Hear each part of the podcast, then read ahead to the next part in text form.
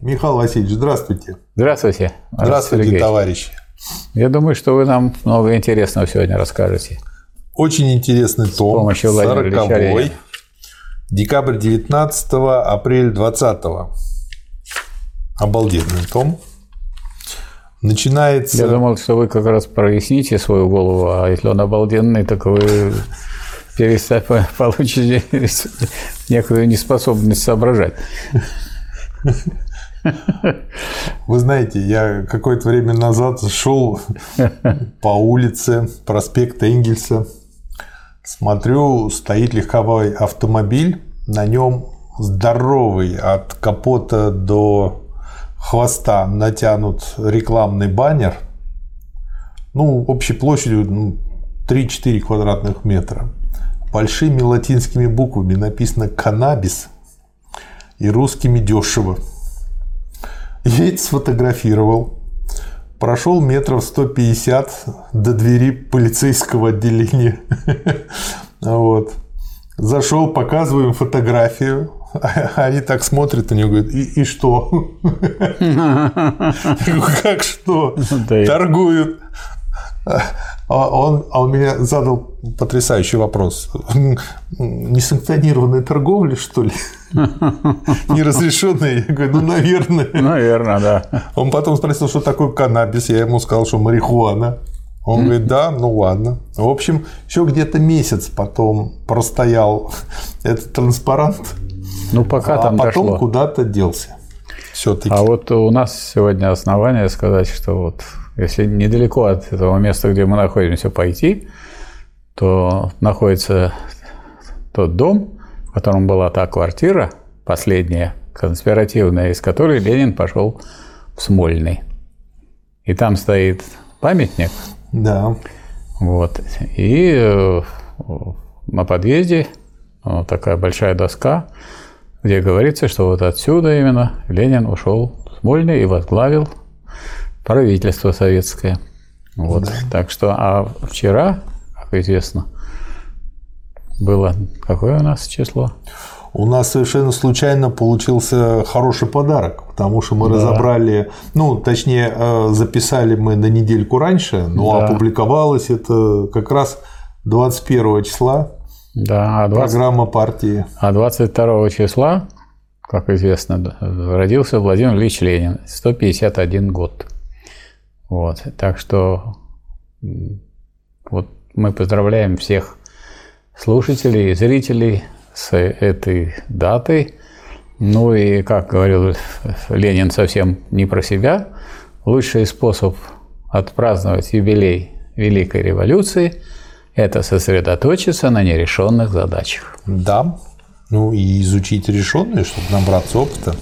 Да. Мы же революцию ну, не делали. Нет, так вот это нерешенная задача изучить Ленина. Да. Нерешенная, вот надо да. на ней сосредоточиться. Так что мы продолжать будем нашу работу. Сороковой том сразу с места в карьер начинается очень хороший материал, называется «Выборы в учредительное собрание. Диктатура пролетариата». Его можно было бы вообще как бы поместить в тот том к диктатуре пролетариата вообще был бы изумительный, еще лучше том. В сборнике социалистов-революционеров «Год русской революции 17-18, Москва, 1918 год», Московское издательство «Земля и воля» помещена замечательная интересная статья Н.В. Святицкого «Итоги выборов во Всероссийское учредительное собрание». Автор дает цифры по 54 избирательным округам из общего числа 79. Мы приведем сначала основные итоги, опубликованные Светицким, а затем рассмотрим политические выводы, которые из этих данных вытекают. Ну и Ленин дальше здесь просто по вот этому материалу, который не он подготовил, который явно не большевистского характера, а, его анализирует и отвечает на очень интересные вопросы. А выводы делают большевистские? Да было 36 миллионов 262 тысячи 560 голосов в ноябре 2017 года подано в учредительное собрание. Распределение по партиям таково. Эсеры русские получили 16,5 миллионов голосов. А если присоединить эсеров других наций, то 20,9 миллионов, то есть 58%. Меньшевики в общей сложности, если всех тоже сосчитать, 1,7 миллиона. Большевики получили чуть больше 9 миллионов.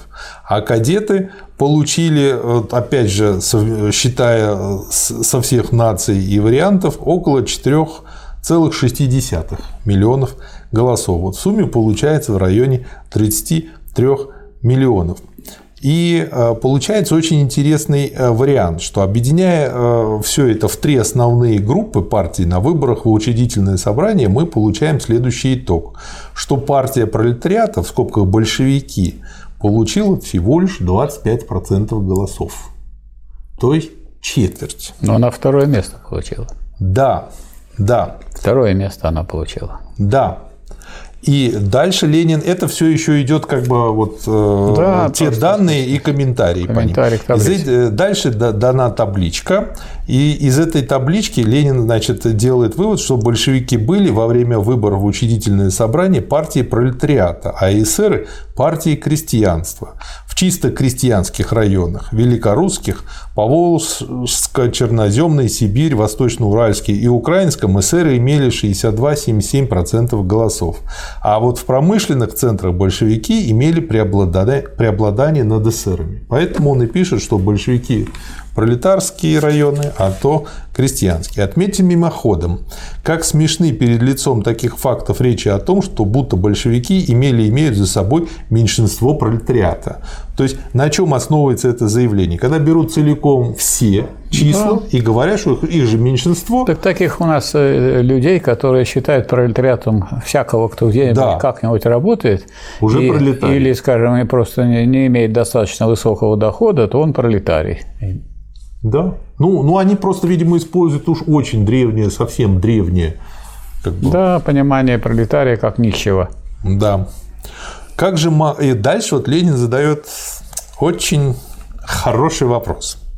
Как же могло произойти такое чудо, как победа большевиков, имевших одну четверть голосов над мелкобуржуазными демократами, шедшими в союзе, в скобках коалиции с буржуазией и вместе с ней владевшими тремя четвертями голосов? Ибо отрицать факт победы теперь, после двух лет помощи Антанты, всемирно могущественной Антанты, всем противникам большевизма, просто смешно. Ну, это факт. И дальше э, я вот для себя э, пометил и дошел до буквы «Р». Ленин-то выделяет три основных, как бы, а я дальше как бы в кучку набрал еще больше аргументов и объяснений, почему. Первое. Большевики победили прежде всего потому, что имели за собой громадное большинство именно пролетариата а в нем самую сознательную, энергичную, революционную часть, настоящий авангард этого передового класса.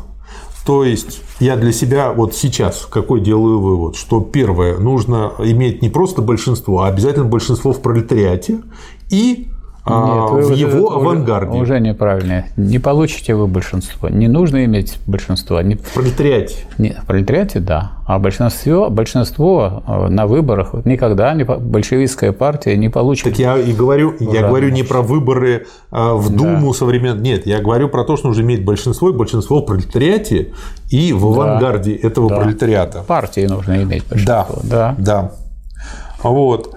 А я еще, кстати, добавил, помимо того, что значит, большевики опера... Э, имели за собой громадное большинство пролетариата, в нем самую сознательную, энергичную, революционную часть, я добавил еще и самую организованную, вот благодаря партии.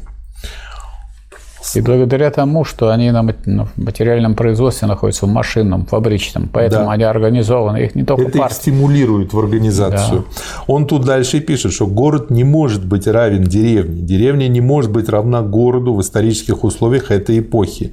Город неизбежно ведет за собой деревню, деревня неизбежно идет за городом. Вопрос только в том, какой класс из городских классов сумеет вести за собой деревню, осилит эту задачу и какие формы этого руководство города примет. Дальше. Мелко... Мы это сейчас наблюдаем. Да. Кто сейчас руководит? Буржуазия. Буржуазия что, в деревне живет? Да. Буржуазия – это класс городской, конечно, безусловно. Да. Вот Ленин пишет, мелкобуржуазные демократы, называющие себя социалистами второго интернационала, любят отделаться от серьезнейшего исторического вопроса сладенькими фразами о пользе единства пролетариата. За этим сладеньким фразерством они забывают исторический факт накопления оппортунизма в рабочем движении 1871-1914 годов, забывают или не хотят подумать о причинах краха оппортунизма в августе 2014 года, о причинах раскола международного социализма в 14-17 годах. Без серьезнейшей всесторонней подготовки революционной части пролетариата к изгнанию и подавлению оппортунизма нелепо и думать о диктатуре пролетариата. То есть, пока от блох не избавим, ничего не получится. Второй э, аргумент, э, почему произошло чудо победы, который я выделил. Э, то, что выделил Ленин, я потом скажу отдельно. Далее, большевики имели за собой не только большинство пролетариата, не только закаленный в долгой и упорной борьбе с оппортунизмом революционный авангард пролетариата, они имели, если позволительно употребить военный термин, могучий ударный кулак в столицах. То есть две столицы, Санкт-Петербург и Москва, и вот в каждой из них было преобладание именно у большевиков. В решающий момент, в решающем пункте иметь подавляющий перевес сил – это закон военных успехов. Есть закон также политического успеха, особенно в той ожесточенной кипучей войне классов, которая называется революцией. Я тут для себя в скобках пометил купить и прочитать Клаузевица, поскольку слишком уж часто Ленин на него ссылается, и не только он. Ну, надо почитать первоисточник.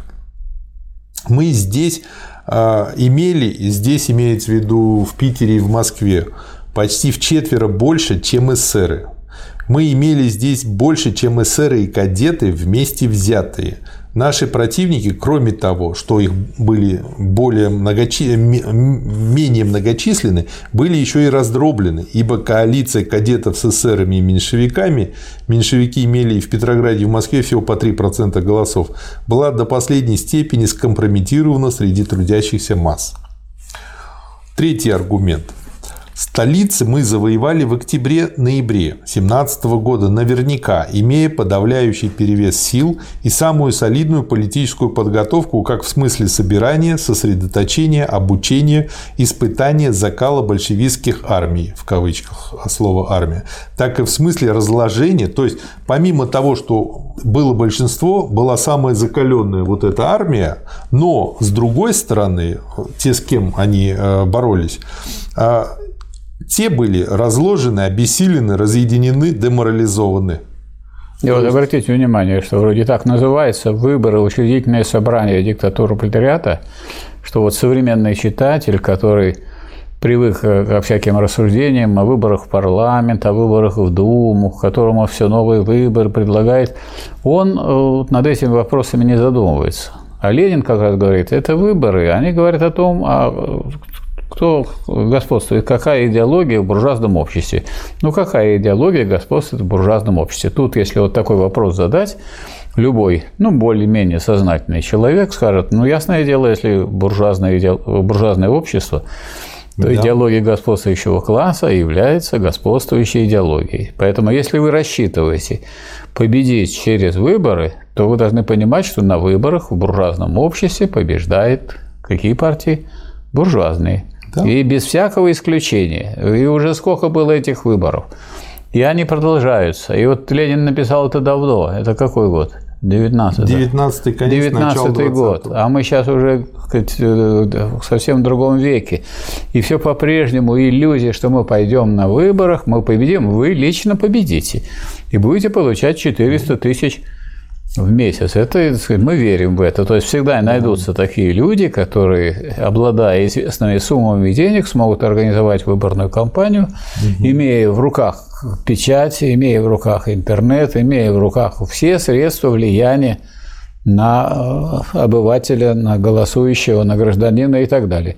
Поэтому первый вывод, э, который надо сделать, что если кто-то рассчитывает на э, победу э, пролетарской партии, на победу пролетариата через выборы, ну, тот, э, как бы сказал Ленин, ну, как он в других местах говорил, тот, кто в политике или в идеологии верит на слово, или в экономике делит на слово, тот круглый дурак. Я первый раз прочитал, как-то обиделся немножко, думал, как это так вот, как же верить же надо людям. А вот в политике и экономике тот, кто верит на слово, круглый дурак. Я читаю дальше, дохожу до такого места, где написано, тот, кто в политике или в экономике верит на слово, круглый идиот. На этом я успокоился. Успокоил. Ну, действительно, только идиот может думать, что если у нас э, господствует буржуазный класс, имеется господство буржуазной идеологии, значит, в головах у всех избирателей – прежде всего господствуют буржуазные идеи. Если в этих условиях пролетарской партии да, удается какое-то количество голосов собрать, это великая победа. Какая победа? Ну, победа в смысле завоевания определенной части трудящихся на свою сторону при том колоссальном давлении идеологическом, э, и при, которое оказывается на избирателя, на гражданина. Но если кто-то собирается победить через выборы, то он круглый дурак и круглый идиот. Победить может какой-то депутат или какая-то партия, которая будет избрана в парламент, будет иметь там меньшинство, и она будет там выступать, голосовать, ставить вопросы, получать ответы и так далее. Ну, яркий пример – это вот прохождение пенсионной реформы, проекта пенсионной реформы через парламент. Докладываю для тех, кто не знает, что у нас э, есть такое понятие, как право законодательной инициативы. То есть, э, если вы придумали какой-нибудь закон и принесете его в Думу, никто у вас его брать не будет. Я, если придумаю какой-нибудь закон, у меня тоже никто брать не будет. Я, правда, вместе с э, товарищем Федотовым, Константином Васильевичем, так сказать, придумывал трудовой проект Трудового кодекса России. Но мы-то знали, что мы-то не имеем права законодательной инициативы. Мы искали постоянно соответствующих депутатов и нашли сначала, сказать, четырех человек из КПРФ было, потом э, Авлиани, тоже депутат от КПРФ, и, наконец, Шейн. И вот эти люди, имея право законодательной инициативы, они двигали. А потом, когда они ушли, новые двигали. И вот, наконец, последнее, когда уже были, было голосование, это был проект депутата Шейна, разработанный Фондом Рабочей Академии. Мы получили 189 голосов депутатов, проголосовавших на наш проект. Это больше, чем за правительственный проект, больше, чем за проект Московской городской думы, больше, чем за проект «Яблоко», которым там предполагалось э, детям до 14 лет работа. Работа. Вот. Нет, до 8 лет, не больше. Да. 120 часов в год. И так далее. То есть я хочу сказать, что э, можно участвовать в выборах, можно тем самым, как сказать, устранить некоторые изъяны, некоторые, некоторые. некоторые моменты, уж особо злобные, вредные для трудящихся. Но надо понимать, что если вы находитесь в обществе, в котором господствует буржуазия, то и в головах у большинства буржуазная идеология. И если вы хотите привлечь на свою сторону большинство, так подумайте, чем его привлечь. И вот э, я тут теперь забегаю вперед. Вот Ленин сейчас только начинает анализировать, анализирует. Но большевики-то поставили задачу не на выборах победить, а победить в обществе. А что значит в обществе победить?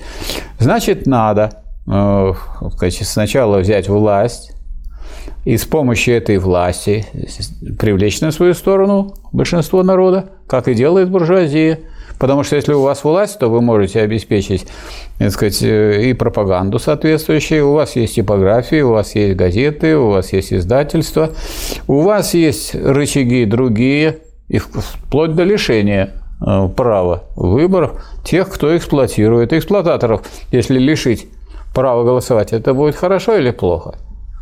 Я с точки зрения буржуазии очень плохо. А с точки зрения рабочего класса, как могут вообще голосовать те, которые живут чужим трудом? Вы знаете, я когда работал в одной конторе, да. А, приютили кошечку. Очень mm. хорошенькую. Mm-hmm. У нас была корпоративная столовая, поэтому у кошки райские условия получились. Через год у него уже было 20 котят. Ну, хорошо, да. Через три года Целое кошачье стадо грелось на всех автомобилях на ближайшей автостоянке и клиентов, и, значит, сотрудников. Поэтому все автомобили были покорябаны, описаны, и на них, значит, спали все эти коты и кошки. В общем, думали, думали, думали, все-таки кастрировали. Так что хорошо для общества кастрировать олигархов. Ну уж как-то так уж злобно так выступать. Почему? Достаточно. Почему? Как Ну, надо купцам? мя- А Ленин мягко к этому отнесся. Как известно, после революции, это при выборах в учредительное собрание каждый мог голосовать, а вот после победы большевиков голосовать мог только тот, кто живет своим трудом. Ну вот видите. Вот. Или Это же хуже, чем кастрировать. вот. Да, конечно, хуже для этих Для этих- олигархов для это публики. хуже, конечно. Поэтому я думаю, что это так сказать, такое установление, которое вообще не надо было отменять, потому что ну, оно как бы само собой, э, если никто не будет эксплуатировать, то будет всеобщее голосование, я правильно понимаю? Если все будут трудиться, ну, за исключением детей, там, инвалидов, больных, которые не могут трудиться и которые должны содержаться за счет общества. Э, Я думаю, что э, тогда эта задача решается легко. Так вот, главное, что Ленин пытался здесь вот рассказать и в чем убедить, что вы должны думать не о, не о победе на выборах, а на победе в обществе. А в обществе, чтобы победить, недостаточно победить на выборах. Э, Во-первых. Во-вторых, не обязательно побеждать на выборах. В-третьих, в буржуазном Выборы обществе совсем не нужны. никогда вы... Нет, они нужны для того, чтобы тоже вести пропаганду. Почему? Нет, э, Ленин везде говорит, что это даже то, что мы в Булыгинскую думу не избирали, это было ошибкой. Почему? Потому что мы думали, что там будет продолжение революции, и когда идет продолжение революции, не надо устраивать выборы. А революция это уже захлебнулась, наступила контрреволюция, и был единственный источник, так сказать, воздействия на массы это выступление, в том числе и в Думе. Поэтому э, думская работа, скажем, вот если мы возьмем наших думских депутатов, они же, например, голосовали против военных кредитов, против во всем мире, против единственные депутаты проголосовали против мировой войны. Тем не менее, они это сказ- не была они- главная их работа. а это очень большая их, это была самая главная их работа. Нет, продемонстрировать, была продемонстрировать, что большевики нельзя разделять неле- нелегальную и Я не легальную. разделяю, я Легальная, нелегальная, нелегальная работа без легальной существовать не может. Это И наоборот. это- и наоборот. Поэтому об этом Но мы уже раньше говорили. акцент. Партия строится тогда, вот в тот момент, ее основа по построению партии была именно нелегальная Значит, работа. неправильно. В тот момент уже вся партия была легальной. Вот после буржуазной революции вся была, и вся деятельность. Поэтому Вы вот очень говорите о Булыгинской думе. Я говорю, это я сказал о Булгарской думе, а это если говорить о... А вы же говорите вообще? Нет, вообще я не, не вообще говорю. так. В я тот говорю момент, о том в тот периоде, момент, конечно, главное была нелегальная Да. работа. А как? А если вот вы после буржуазной революции, ведь буржуазия, некоторые товарищи недооценивают буржуазные свободы. Если при буржуазном строе возможно отстаивать любые позиции, например, у нас сейчас в России, что записано в Конституции? Васильевич, куча людей всегда недооценивают то, что Не имеют. куча людей, а множество людей. Почему это куча? Это раз. А во-вторых, Кучи – это большие множества. Нет, куча – это беспорядочное множество. А множество оно неупорядоченное, не надо. Порядочное множество. Так вот, э, так вот, в современной Конституции российской записано, что в России нет государственной идеологии. Читали? Сами взяли, Читали. высекли себя. Нет, ничего не высекли. Буржуазия совершенно правильно понимает, что у кого в руках главные средства производства, у кого в руках главные средства влияния на избирателей. И не надо записывать, что главная идеология буржуазная, потому что она будет главенствовать наверняка. Но, с другой стороны, со стороны э, рабочего класса, можно сказать, раз не записали главное, вот я, например, считаю, что у нас должна быть в России главная идеология марксистско-ленинская. И что вы скажете против? Это же не против Конституции. Ну, тут попы будут возражать. Ну, с попами пусть разбирается государство. Ну, они на Владимира Владимировича влияют. На Владимир, Владимир, нашу влияют. Владимир Владимирович, Владимир. Владимирович еще раз пересматривал Конституцию, правда, за которую никто не голосовал. А теперь, когда уже за нее кто-то голосовал, хоть за поправки, вот это положение и не изменили. Поэтому это фундаментальное положение. У нас нет государственной идеологии, и поэтому мы с вами вот отстаиваем идеологию ленинизма. Ну, конечно, лучше, чем при вам, не нра- феодализме. вам не нравится Но то, мне что вам не нравится то, что мы записываем, и вы широко это дело распространяете. А куда они денутся? Они же а. за любой доллар удавятся, а они на вот, записях деньги вот зарабатывают. По... Но, но но мы с вами это прекрасно понимаем, и вот для этого мы это изучаем, чтобы подчеркнуть, что надо завоевать большинство в обществе, а большинство завоевывается с помощью государственной власти. Михаил два этага, в два шага. сейчас в Думу выбираться не надо. Почему? Потому что есть куча других способов, тот же интернет, чтобы больше влиять на людей. Э, никогда, как раз таки не, Думу а сейчас вот никто не слушает. Вы нигде не найдете. Вы не, никогда не слушали, не смотрели парламент.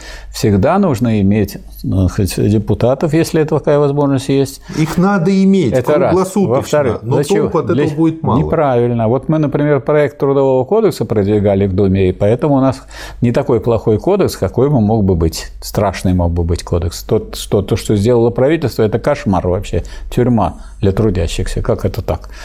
Вот. Это во-первых. Во-вторых, что такое депутат? Депутат имеет парламентскую неприкосновенность. Он может четко и откровенно самые, что ни на есть, революционные идеи высказывать. Поэтому он и Его будет нельзя... за свою неприкосновенность нет, не и бояться. Нет, не поэтому, пока он депутат. Вы там имеете коммунистических депутатов. Назовите хоть одного. Жалко, что мы не имеем. А, имели. Вот я мог бы вам назвать Авалиани, вот он был таким депутатом, который все мог сказать. Я был у него доверенным лицом. Вот. Авалиани был замечательный. Это время кончилось. Поэтому, и он противостоял Горбачеву. Поэтому это время не кончилось. это том, время, чтобы как-то влиять это на время Думу, не кончилось, потому что время у нас буржуазное. Чтобы кончилось буржуазное Нет, время... Я имею в виду парламент. Думать сейчас о том, чтобы пытаться что-то в парламент пролез, пуст, пролить, пустая трата Обязательно. Я вам объясняю, сейчас. то, что не в курсе дела. Потому что, значит, кроме парламентской неприкосновенности, э, депутат имеет пять помощников, которые, между прочим, сидят э, тоже на окладе. И можно эту всю, так сказать, э, армаду людей загрузить пропагандистской работой в интересах рабочего вот класса. Вы подсказали хорошую мысль. Да. Нужно своих помощников ему подсунуть не это подсунуть, да, потому а что он сам... нынешние да. КПРФовские депутаты да. читать не умеют, не читамши. Не подсунуть. Но они будут подписамши. А вы берете плохие примеры. Нынешние КПРФные депутаты не депутаты от рабочего класса, а от рабочего класса депутаты. Поэтому надо воспользоваться их Вот я беру пример, я вот беру пример там тот же самый Авалиани, или тогда Шейн был. Я вот у Шейна был помощником депутата. Говорите Теперь второе. Вы можете поехать. Вы можете поехать как депутат. Э, пойти на любой завод. Вы можете поехать. Михаил Васильевич, давайте вы можете... текущий момент. Кто это текущий момент. Это текущий. из коммунистов, депутатов Я говорю, что текущий момент состоит в необходимости этого. У нас этого нет. Сейчас нет, и сейчас нет таких партий пока, которые способны это создать. Прекрасно. Это мне напоминает это не ситуацию, когда это не прекрасно. человек Это не прекрасно. Говорит, Мы должны изучать уроки. Допустим, есть вечный двигатель. Да. Какая это будет экономия? Ему говорят, сделайте вечный вы, двигатель. Он говорит, нет. Вы отвлеклись от будет. нашей задачи. Вот Ленин вам объясняет в этой работе, и никогда нигде, ни одного места вы не найдете, и могу с вами поспорить, хотите на 100 тысяч рублей. Вы, чтобы Ленин, что... чтобы Ленин где-нибудь говорил, что не надо использовать буржуазный парламент и выборы в него. Я могу постро... поспорить на миллион, когда он это говорил, потому что я это помню. Он говорил про это никогда думу, говорил. Про не, какую думу не, говорил, не что про там не надо. Нет, он говорил не про какую, а про такую. Один раз он говорил про ту думу первую и Михаил все. Михаил Васильевич, вы сейчас сами говорили, партии сейчас нету. Поэтому Почему это партии нет? Партия есть. некому. Партия есть. Но такой партии, которая, которая могла партия. бы, кроме главной партия. Вот, э, может быть, миллион не партия, а 300 партий, потому что партия – это голова класса. А если это ну, безгол... безголовый? Маленькая. Ну, что делать? У одних маленькая голова. вот у Ленина, ей задачу И у Ленина голова не маленькая, и сам он маленький, не, не громада, а, между и прочим, великий человек. Поставить ей задачу вот этой маленькой и партии задача, пролезть в это, Думу? Этой задачи сейчас ставить не надо. Но вот. эта задача, эта задача может встать тогда, когда будет там 1100 Например, в семнадцатом году сколько тысяч было? Знаете поговорку, если Нет, бы вы все время отвлекаетесь. у, вы все время не- бабушки был член, Вы вот отвлекаетесь. Вы отвлекаетесь на ерунду. А Вы, вы посмотрите, А вы что строите в 17, нереальные в планы, 17 году... Нет, реальные момента. планы состоят в том, чтобы численность партии все время увеличивать, и известное количество членов партии, там процентов ну а может быть думать 10. здесь при чем? А при том, что для того, чтобы участвовать в выборах, надо делать основную работу большинству членов партии, а думская работа или выборная всякая кампания – это дело, так сказать, ну, такой десятой части, Вот может вы- быть, двадцатой части Вот партии. вы сейчас и подтвердили то, что я сказал, что сейчас в Думу лезть бессмысленно. Я о том, что делать, 100 тысяч, я о том, что подумаем. я о том, что говорить сейчас, мы этим не занимаемся. Мы сейчас говорим о том, каковы принципы работы большевистской партии, ленинской А эти партии. а принципы а принципы никогда не были Ленин- оторваны от практики. А Ленин всегда это говорил, что ни, ни в коем случае мы с вами уже разбирали, что должна быть не только не- нелегальная часть, обязательная парламентская работа и легальная работа.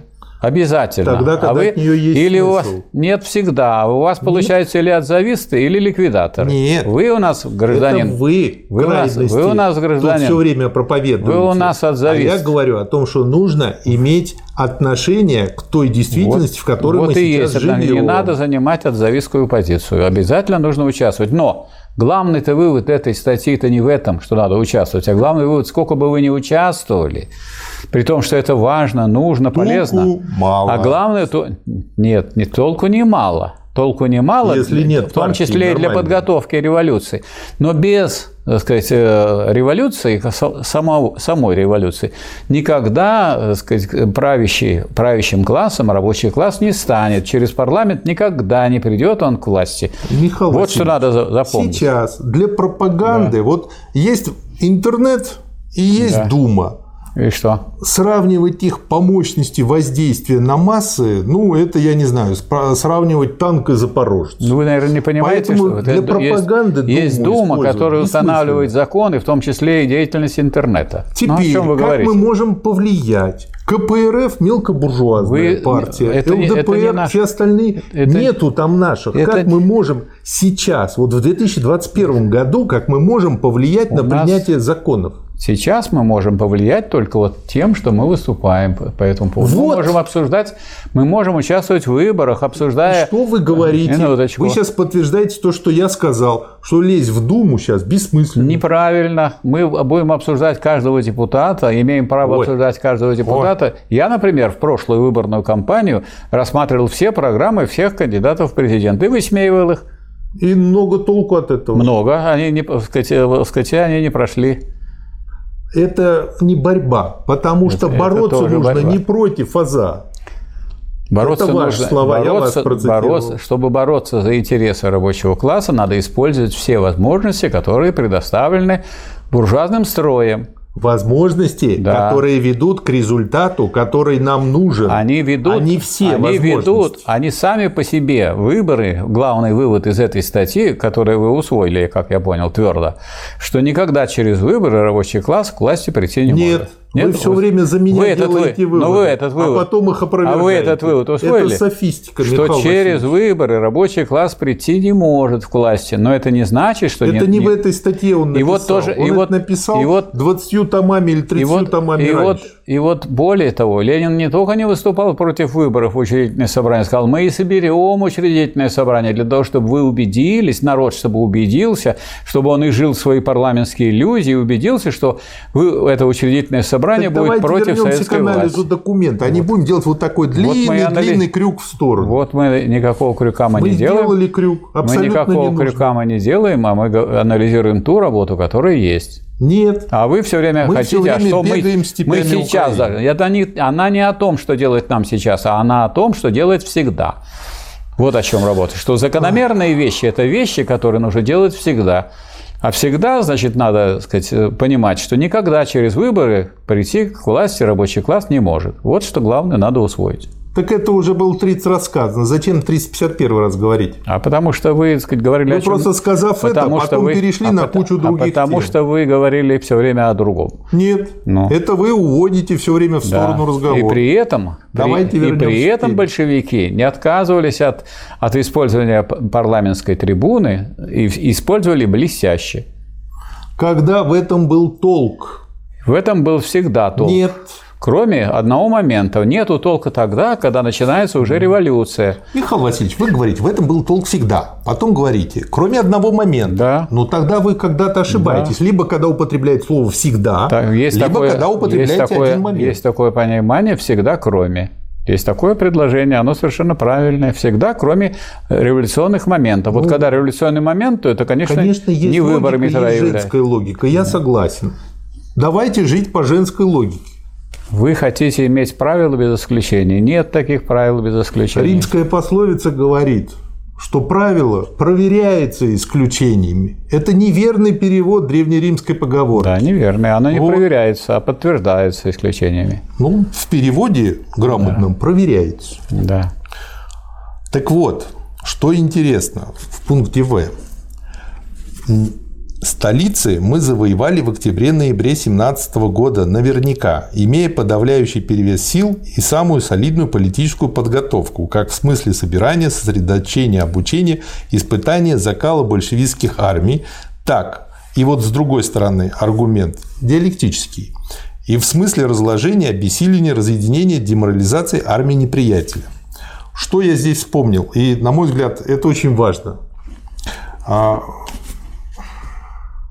Есть диаграмма э, поля сил, которая используется в ситуационном анализе э, Курта Левина. Она подразумевает очень интересный момент. А, первое, что говорит Ленин, это тот момент, это наша сила, которая э, с нашей стороны действовала, чтобы продвинуть ситуацию вперед. С другой стороны, он говорит, но у неприятеля силы ослабли, и благодаря этому это помогало тоже нашему продвижению. И чем хороша эта диаграмма? То, что она имеет образом такую э, систему труб. Э, представьте трубу, в ней поршень. С одной стороны мы увеличиваем давление, наша движущая сила, и поршень движется в нужную нам сторону. Силы противодействия с противоположной стороны. Если их ослаблять, но не увеличивая даже нашу, все равно поршень туда сдвинется. Вот эти два момента. Но у Курта Левина добавляется еще два момента. А э, первый момент – это вербовка на нашу сторону сил противодействия и э, перевербовка их на нашу сторону, чтобы они становились за нас.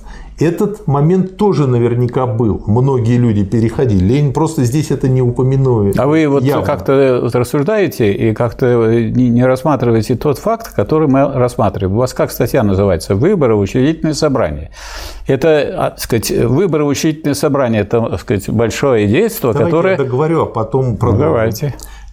Это третий момент. И четвертый момент, что тоже очень важный, и он дальше о нем говорит, но просто не в этом пункте, но я его хочу привязать к этому пункту, связанный с тем, что вовлекаются в процесс сторонние люди, наблюдатели. И это тоже увеличивает движение. Почему я говорю об этом? Потому что я считаю, что если сейчас нам нужно сдвинуть ситуацию в нужном для нас направлении, надо использовать вот эти все четыре момента – которые явно здесь указаны два, а два существуют неявно. Дальше Нам, прежде чем использовать сейчас или на будущем, надо так сказать, проанализировать то, о чем пишет Ленин. Ленин пишет о чем? О результатах, между прочим, выборов в учредительное собрание. Отсюда всякий человек логически мыслящий должен сделать вывод, что большевики активно участвовали в выборах в учредительное собрание и завоевали второе место – вы же это вот цитировали Они только не участвовали активно. Очень активно участвовали. И это вот активное участие в выборах, в учредительное собрание, помогло большевикам сколотить мощные силы, которые они направили уже не на болтовню в этом учредительном собрании, а на завоевание власти. Ленин говорил о том, что они считают это учредительное собрание, грубо говоря, переводя на современный язык, ерундой, но из-за того, что большинство народу сейчас еще думает старыми категориями, традициями и привычками, они Вы примут уклоняетесь от рассмотрения. в этом. Не из- И, Да. а, по- э, но поскольку не они, только считают приняли, это они- ерундой, они примут в этом участие, но примут для того, чтобы показать всю бессмысленность этого учредительного собрания. Как- не- неверно. Это, так сказать, это показывают бессмысленность они будут тогда, когда его соберут. Вот тогда бессмысленность они показывали. и сказал А когда а вы не то сказали, а- вот говорить надо о другом. А когда выборы были учредительное собрание, то это была э, такая форма участия в пропаганде широчайшую, которую развили большевики под э, своими лозунгами. И вот они получили второе место. Чтобы получить второе место в буржуазном обществе, нужна колоссальная работа, в том числе агитационная и пропагандистская. Вот они и занимались. Но они потом плоды этой работы использовали не для того, чтобы их депутаты заседали в учредительном собрании, а для того, чтобы взять власть. Четвертый аргумент, почему победили. Мы, несмотря... Я вообще не считаю, что они прикладывали много усилий, потому что я думаю, что если Ну, бы они можете- приложили бы больше усилий, То что? то Больше тогда сколько бы они- они просто снесли бы это собрание. Да это глупости. Не- Тогда вы противоречите самой первой установке, причем материалистической. Не- э, большинство в, в любом буржуазном государстве, в буржуазном обществе э, думает что- как буржуазия. Большинство буржуазной Ну и идеологии. что? А в выборах не большинство в участвует? выборах, в выборах люди, которые участвуют в выборах, это они прежде всего поражены буржуазной идеологией. Поэтому как, какие бы ни были у вас прекрасные большевики и какой бы у них был непрекрасный вождь, выбор при А свободных Я говорю снести, я при говорю свободных- победить при, при- выборах в учредительное собрание. Вот сначала надо так сказать, занять хорошее место в учредительном собрании, то есть провести хорошую агитационную кампанию, а потом собранные силы использовать для того, чтобы победить. Нет. Как нет? Ну а кто как, как где Они же- уже победили, поэтому они они, победили. участвовали. Нет, уже они- революция произошла. И после революции они участвовали в выборах. Они уже победили. И учредительное собрание они использовали, чтобы еще в 25-й Значит, раз окончательно да. показать людям, Да. что буржуазный парламент – это фуфел, на Да. который не надо обращать внимание. Но они перед этим победили в Великой Октябрьской Значит, революции. они победили благодаря не тому, что у них было большинство так сказать, за большевиков в парламенте или на выборах, а они победили благодаря тому, что они взяли власть. Так я это и говорю, они уже победили. Это правильно. А потом было учредительное собрание. Да, но и поэтому оно им Но вообще они- не сдалось. Пятое колесо. Нет, они нет. просто из уважения к людям показали. Не из уважения людям, а не мало. из уважения к людям, а им нужно было развеять иллюзии, которые были у нормальных, простых э, сказать, людей в России, которые думали, что сейчас выборное, вот это выборное сказать, э, собрание учредительное что-то решит. Вот они продемонстрировали, созвав, они пообещали и сказали, мы созовем, соберем это самое учредительное собрание и покажем вам, что это учредительное собрание не хочет поддерживать лозунги большевиков, Правильно. и поэтому их после этого закрыли, это собрание, и народ не, уже не возмущался. Вот. и все. Михаил Васильевич, а развеивать иллюзии у кого в голове нужно? У того, кого ты трудя- уважаешь? у трудящихся. И у кого, или у кого у, ты не трудящих- уважаешь? у трудящихся надо, потому что трудящиеся, так сказать, в голову трудящимся вбита буржуазная У идеология. всех. И у трудящихся У большинства, у большинства Это да. трудящихся, да. Да и у, не, и у нетрудящихся Ну, не тоже само собой. Вы, оттуда вы никак ее не переубедите, не трудящихся. Да можно. Не кормите, переубедятся. Г. Аргумент четвертый. Мы, несмотря на бешеное сопротивление бюрократии и в кавычках интеллигенции, саботаж и так далее, могли при помощи центрального аппарата государственной власти доказать делами трудящимся непролетарским массам, что пролетариат – единственный научный союзник, друг и руководитель их. То есть, им эта учредилка нужна было просто показать, чтобы Да, статус-кво конечно. А как же? Они это предложение выборной эти агитационной кампании. Д. Вариант. Предатели социализма не подготовили за 1914-17 годы использование армии против империалистических правительств каждой нации. Большевики подготовили это всей своей пропагандой, агитацией, нелегально организационной работой с августа 2014 года. То есть это, на мой взгляд, тоже аргумент, объясняющий, почему они победили. Поэтому Ленин дальше просто все как бы выводит и укрупняет в три таких самых главных аргумента, но, на мой взгляд, подробно тоже нужно говорить. А, и результаты нашей работы сказались, между прочим, и на том голосовании по выборам в учредительное собрание в ноябре 2017 года, в котором голосовании участвовали и Россия, и армия, ну и дальше он э, приводит, собственно говоря, э, разблюдовку, что оказывается очень интересно, вот за эсеров 1 миллион 885 э, тысяч голосов, а за большевиков 1 миллион 791 тысяч. То есть здесь почти половина. Да. Да, но, и что интересно, вроде бы в армии эсеры могли бы быть спокойны. То есть половина 50 на 50. Но фенечка в том, что не просто половина армии была большевистской, а еще в двух столицах были большевистские части сосредоточены. А вот это эсеры упустили. Видимо, Клаузевица плохо читали. Вот. Ну, дальше он пишет, без этого мы не могли победить. В решающих пунктах иметь решающий перевес сил. Да, да. Сила решается не билетиками и голосованиями. Вот в чем наука ленинская состоит. Да, и поэтому не думай. Но не без выборов, думаю, в том числе. Ну, вишенка на торте тоже нужна, но без вишенки торт можно тоже съесть. Можно. Ни о каком сопротивлении со стороны армии против Октябрьской революции пролетариата, против завоевания политической власти пролетариатом не могло быть и речи, когда на северном и западном фронтах у большевиков был гигантский перевес, а на всех остальных фронтах, удаленных от центра, большевики имели время и возможность отвоевать у крестьян и у эсеровской партии, о чем пойдет речь ниже. Ну и дальше вот тут Ленин приводит три своих аргумента. Первое – это подавляющее большинство среди пролетариата. Второе – почти половина в армии. И третье – подавляющий перевес сил в решающий момент в решающих пунктах, а именно в столицах, на фронтах, близких к центру. Я ищу к этому уже вариант. Ну, до R, как понимаете, еще далеко. Но эти условия могли бы дать лишь самую кратковременную и непрочную победу, если бы большевики не могли привлечь на свою сторону большинство непролетарских трудящихся масс, отвоевать их себе у эсеров и прочих мелкобуржуазных партий. Главное именно в этом. И дальше такая э, как бы выделенная курсивом мысль. Государственная власть в руках одного класса пролетариата может и должна стать орудием привлечения на сторону пролетариата непролетарских трудящихся масс, орудием отвоевания этих масс у буржуазии и у мелкобуржуазных партий. Да, и в чем был фокус, который совершили большевики? Большевики... Декрет о мире, декрет о земле. Да, декрет о мире привлек армию. Декрет о земле, то есть крестьян, Армия состояла из крестьян. Да. Это земле крестьян.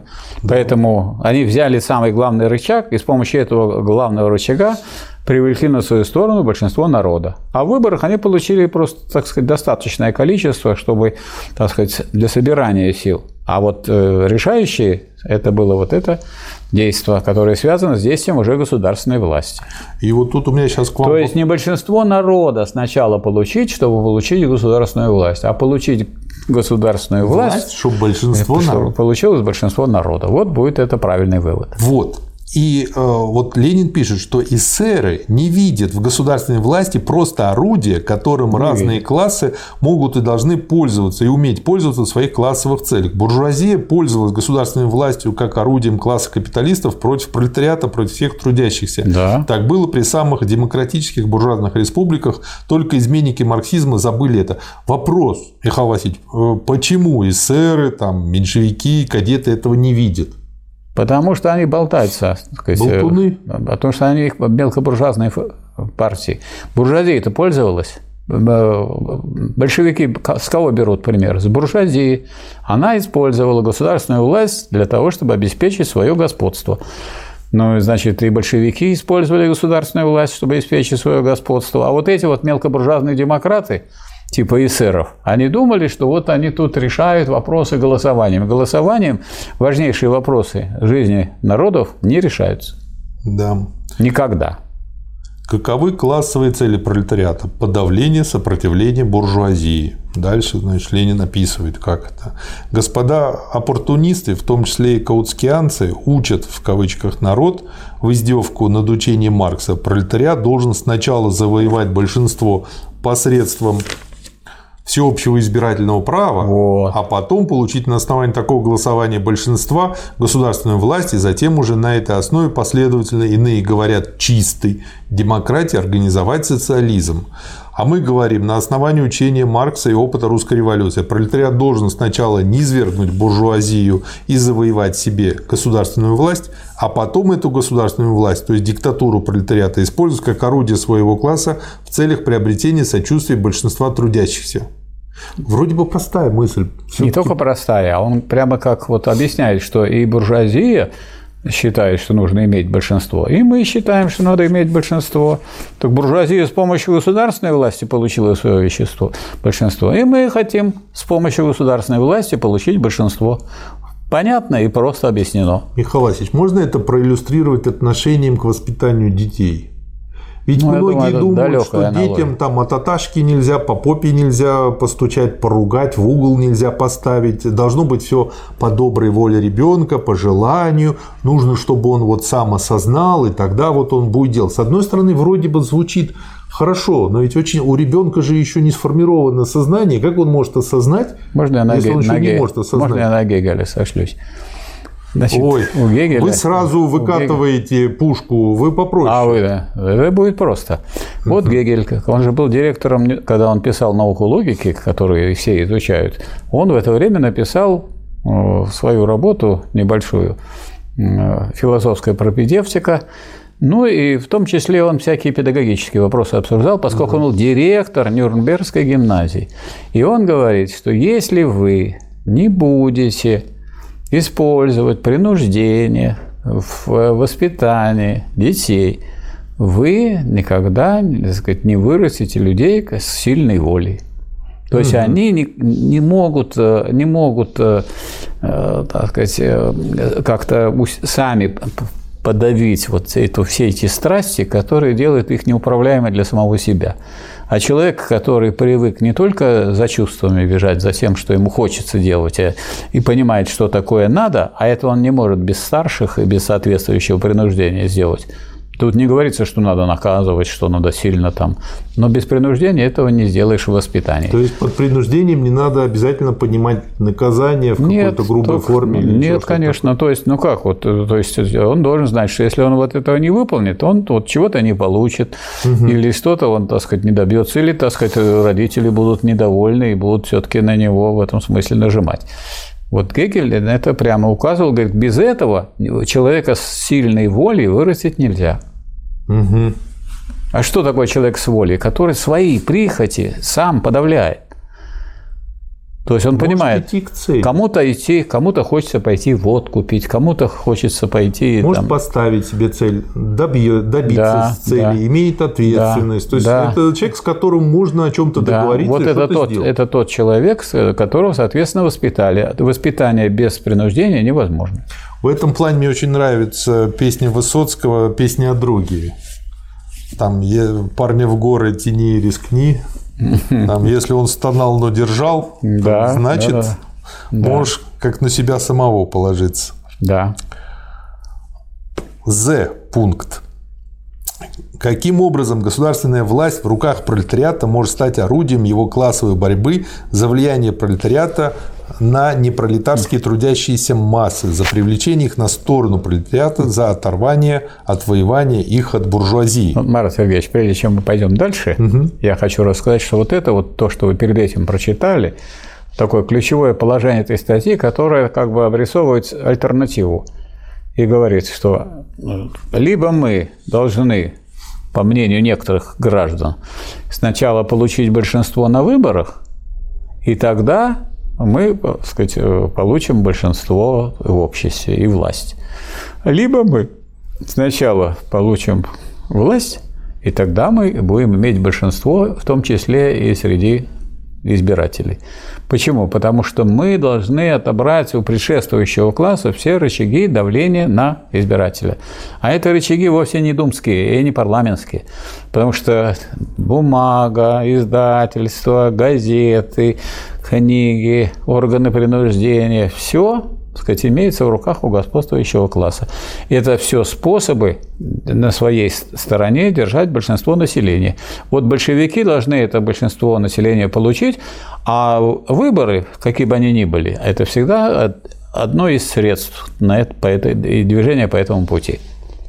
Да, ну вот э, я вижу четкую аналогию, когда сейчас в школах говорят, вот дети там сидят, которые абсолютно безвольные, такие хомячки домашние, которые никогда как бы ничего в своей жизни не делали, для которых родители все лучшее из последних сил выбиваются, делают. Ну, у кого как получается, по-разному, конечно. Но тем не менее, ведь каждый родитель хочет получше, накормить своего ребенка, подороже iPhone для него купить, если есть. Если нет возможности, то Android там, или еще что-то такое. И вот эти хомячки, которые никогда в жизни ничего не умели, не делать, им говорят, вы теперь должны выбрать профессию. А как он выберет профессию? У меня есть такой, как бы, один знакомый. И, и что? Он уже второй год выбирает профессию. А когда ему говорят, что ты сделал на этой неделе, у меня времени не было, чтобы подумать. Хорошо, тогда за него как бы вот э, продумали и сказали, вот тебе для любой профессии нужна математика, физика, английский, русский язык. Да, вот. Все. Вот, вот эти вот а и программирование, поскольку 21 век. Вот пять предметов, по которым мы тебя дрючим по-любому. Вот, а дальше как бы уже э, выбирай. Ну, он стонет, воет, говорит, что он гуманитарий, что он то, хотя он абсолютно Прекрасно гуманитарий. будешь гуманитарием. Да, да, будет прекрасным гуманитарием, созданием компьютера, слава богу. Но как бы вот у него воли нет никакой. Он требует себе свободы, а с другой стороны, он абсолютно безответственен и никогда ничего из того, что вот, обещал, не, не делает. Вот я хочу вас спросить, вас из школы исключали? У меня хуже было, я в школу не ходил. Вы сами себя исключили из школы. У меня был пакт о ненападении с мамой. То есть э, с мамой мы договорились. Я маме сказал, мам, я вот в школу хожу, зря трачу время. Я это сказал э, в восьмом классе. А, а она сказала, хорошо, пока у тебя все пятерки, вот, нормально. Ты в школу можешь не ходить. Вот у нас был такой э, преподаватель математики, Иосиф Григорьевич Рутман, который сказал так, кто последнюю получил пятерку, может домашнее задание не делать. Мы, конечно, эту хитрость сразу распознали, и они сделают домашнее задание. Он мне поставит двойку, и потом будет э, все это закончится. Поэтому я быстренько делал домашнее задание, но я его на червяках сделал для того, чтобы решить, а не для того, чтобы оформить, что занимало много времени. И пока ты занимаешься на пятерке, так ты домашнее задание можешь как бы не делать. То есть можешь делать быстро и не в Э, не в таком виде, чтобы это была какая-то показуха. Да. Ну, а однажды, там, скажем, я иду по залу, который подготовили уже к ну, Новому году, уже висят гирлянды, навстречу идет директор. Я прыг и, значит, сорвал гирлянду. Директор говорит, молодец, хорошо, у тебя получается два дня, чтобы тебя тут не видел больше в школе. Исключайте на два дня. Ну и все. Это что, это плохо на меня повлияло? Ну, в общем-то, ну как вот человек должен понять, что ну не надо портить какие-то вещи, которые сделали другие люди. И этого без принуждения никак не решишь. Да, да. Ну и э, если с другой стороны, если видно, что ребенок э, что-то на себя берет и это делает, это значит, э, у него уже есть зачатки воли, и этому нужно только Потом помогать. Мы с вами-то вот здесь сидим, мы же не гуманитарии. Вы что закончили? Какой вуз? Вы знаете, по одним тестам я гуманитарий, но вуз вузы... какой закончил? А я вузы закончил рано. У меня Бауманка. Ну, Бауманка, а, это же не гуманитарий. Не гуманитарный, не вуз, гуманитарий да. вуз. У меня бизнес MBA международный. Это потом. Вы сначала закончили высшее образование. И педагогическое. Но вы получили сначала какое образование? Ну, то есть, как бы я начал с технического, вот, но вот, закончил а я начал, А я начал с того, что я закончил математико-механический факультет. Тоже не гуманитарный. А, да. Абсолютно а не потом гуманитар. вас потянуло в гуманитарный. Ну, это уже другой вопрос. Поэтому... Вот это самый правильный, на мой взгляд, да. вариант. Потому что если начать с гуманитарного, Вот тогда, тогда упустишь поздно. момент, тогда поздно будет и уже. поздно да, будет. Да, вот будет. лучше все-таки всегда с технического начать. Ну и понятно, какие вот у нас были разговоры. Ну, не доказал теорему, ну и все, и двойка, и что тут разговаривать. И вылетел.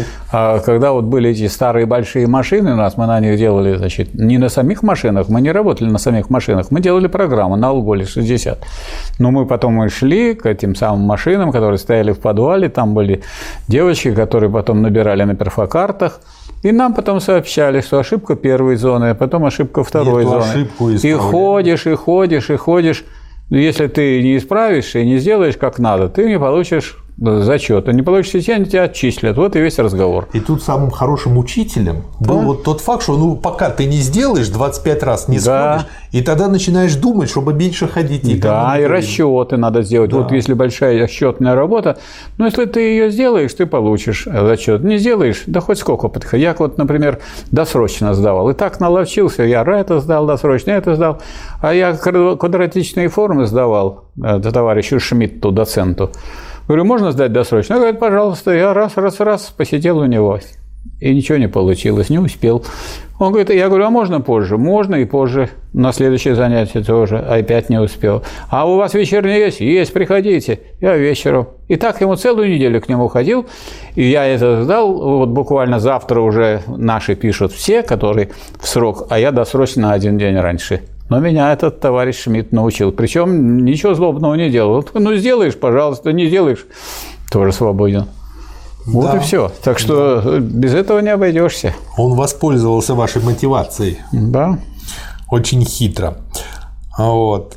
Значит, во-первых, пролетариат достигает этого тем, что пускает в ход не старый аппарат государственной власти, а ломает его в дребезги, не оставляет в нем камня на камне и создает новый государственный аппарат. Это Вот на этом надо- ответ на вопрос, каким образом госвласть в руках пролетариата может стать орудием в его классовой борьбы за влияние на непролетарские На этом надо вот немножко остановиться. Некоторые говорят, что вот пролетариат захватил власть. Он не захватил власть. Захватить можно только ту власть, которая есть. А он создал другую. Он Ну, создал это советскую. оборот речи. Ну, Нет, вот- это не оборот речи. Если вот я, у вас была в руках власть, а я ее захватил, это захват власти. А если вы взяли, так сказать, и написали лучшую книгу там и больше, тогда это не захват власти. То есть вы, так сказать, овладели властью, вы создали свою власть. Советская власть создается, а не захватывается. Так я это и сказал. Да. То есть я хочу сказать, что вот, э, вот этот вопрос, например, э, Ленин здесь говорит, повторяет за Марксом, э, за Энгельсом то, что надо разбить старую государственную машину.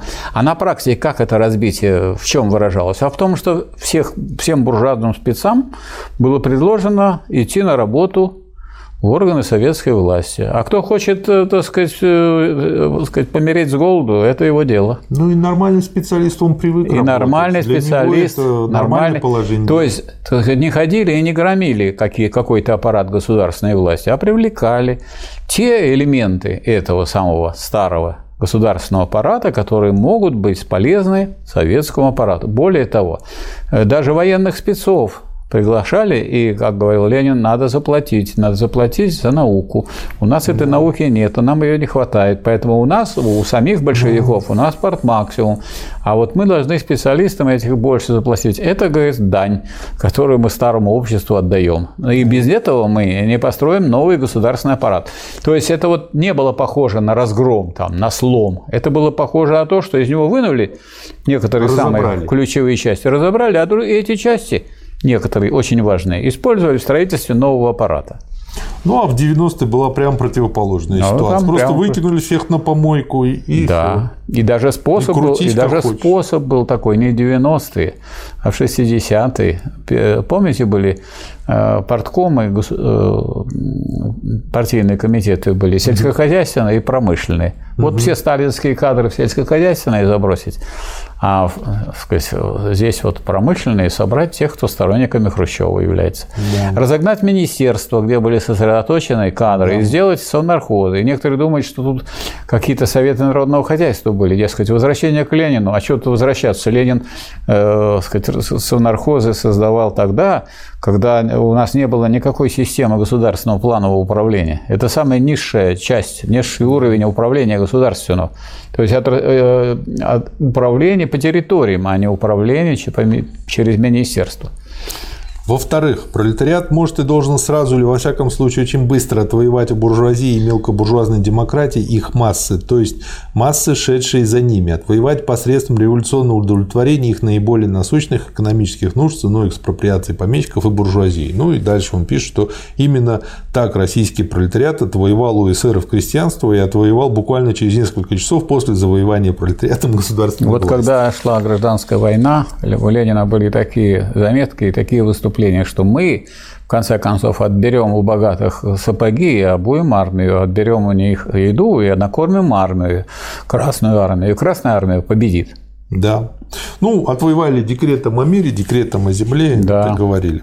И С. Третье, значит, возможность всего этого дана, разумеется, лишь известной высотой капиталистического развития. То есть дальше он тут пишет, что без э, достижения стадии империализма Конечно. это было бы проблематично. Поэтому нужно, чтобы капитализм тоже развился до определенного уровня. Проблематично было бы и то, что сказать, в одной стране мог бы победить пролетариат, потому что да. тут была смертельная хватка империалистов противоположных лагерей. Драка, драка и поэтому, идет, пока да. они между собой дрались, Значит, э, был, был, был третий фронт, как говорится, советский, и они на нем не объединились так сильно. Вот, например, немцы пошли на сепаратный мир с большевиками, пошли.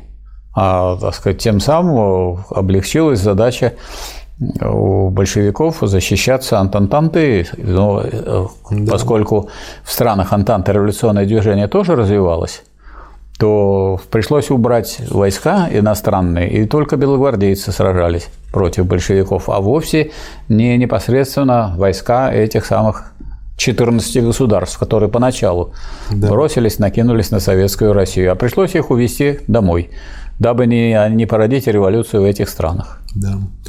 Следующий аргумент. Достаточно ли этого для полной и окончательной победы? Нет.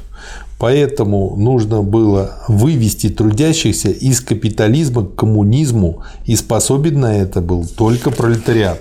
Вот на этом надо остановиться, что вот этот вопрос э, Ленин ставит, это достаточно ли это для окончательной победы? А есть такие вообще победы, которые являются окончательными? Только смерть. Наверное. Это победа над жизнью. Это окончательно. Потому что эта же самая тема возникла на 22-м съезде, что вот Хрущев там провозгласил, что социализм в СССР победил полностью и окончательно. Но если э, э, социализм в СССР победил полностью и окончательно, уже ничего не надо делать, все, он уже окончательно распускай все, никакой классовой борьбы за сохранение, за продвижение сказать, социализма вперед к полному коммунизму. Э, для борьбы с э, отстатками, отпечатками капитализма никакой борьбы вести не надо. Он же победил полностью окончательно. Отдыхайте. Так вот и отдохнули.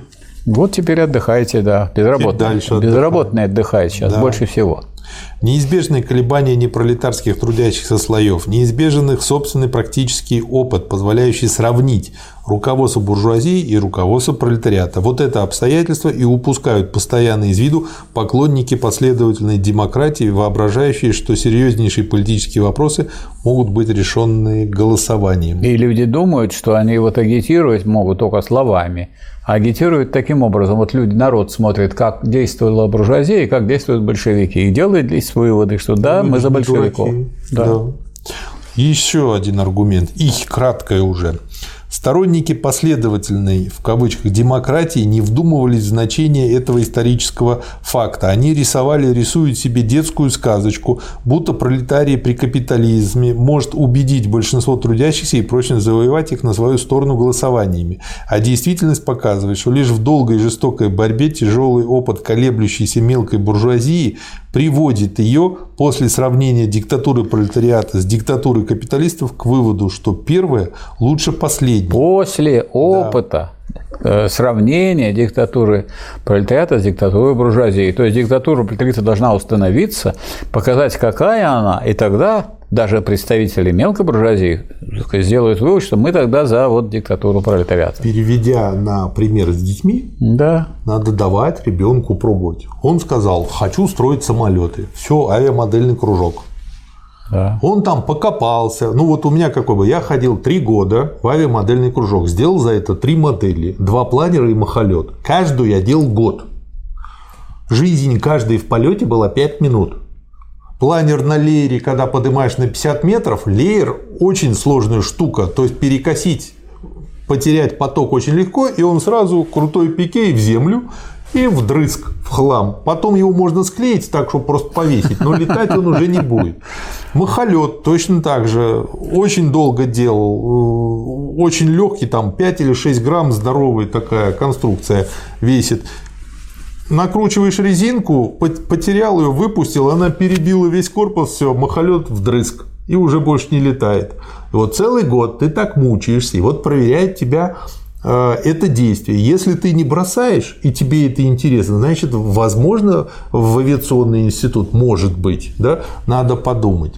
Но я думаю, а вы... если не, не я думаю, что, можно я думаю, что как наши истребители, бомбардировщики, когда в них попадали пули или снаряды, выпущенные немецкими бомбардировщиками или истребителями, они быстро так же горели, как ваш махолет. Ой, вот, поэтому, да. но никто не, не бросал производство самолетов, наращивали и наращивали. Да. И тому, кто отвечал за производство самолетов, министру, было Сталином сказано, значит, ваша задача каждый день выпускать на пол самолета больше.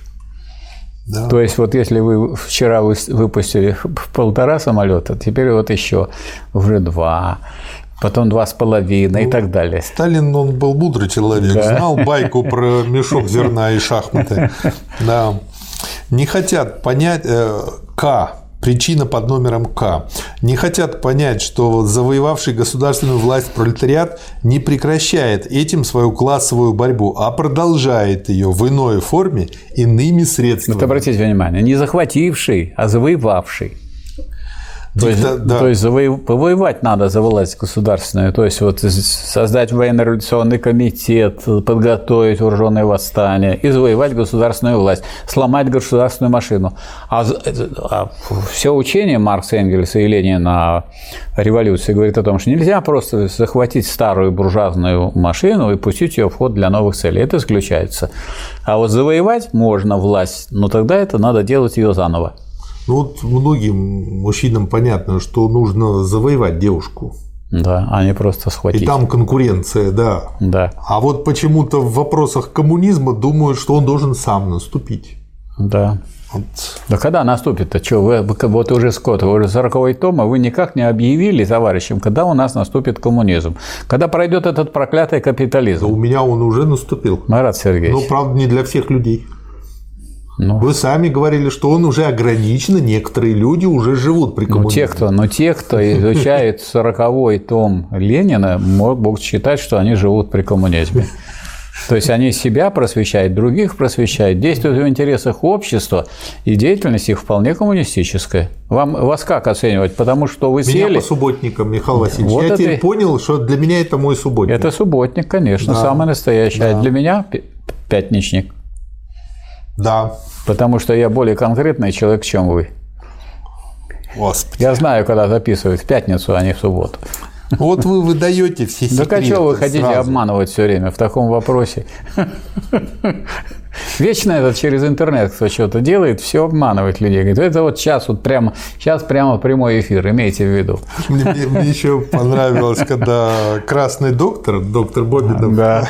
вот у него есть свой канал, тоже рекомендую подписаться а на YouTube, так и называется, по-моему, красный доктор. Красный да? доктор, да. Вот, э, вы же переболели ковидом, он да. вам помогал, ставил капельницу, а да. мы заранее сделали несколько записей, и они выходили в тот момент, когда вы болеете, и он там комментирует, что пожалеете профессора, не надо три часа его мучить. Вот. вот видите, так что мы вместе обманываем. Да, вот. я понял. Ну так, по чуть-чуть. Вы научились у буржуазии. Да. Так э, как строить а, коммунизм, а у кого не, не используя учебу а, от буржуазного? А у кого поучиться, да. да. Надо поучиться, да. конечно. А как же? Организации производства, организации дела. Можно и нужно поучиться и буржуазии. Да. Потом они вот наставили на то, что твердый, рукой руководить и так далее. Это все нужно, конечно. Да.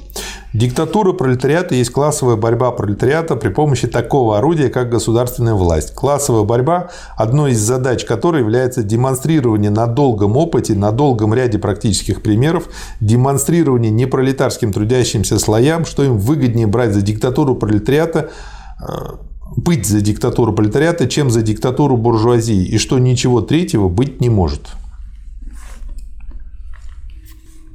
И надо быстро показывать, да. потому что вся гражданская война – это был вот период такого показа.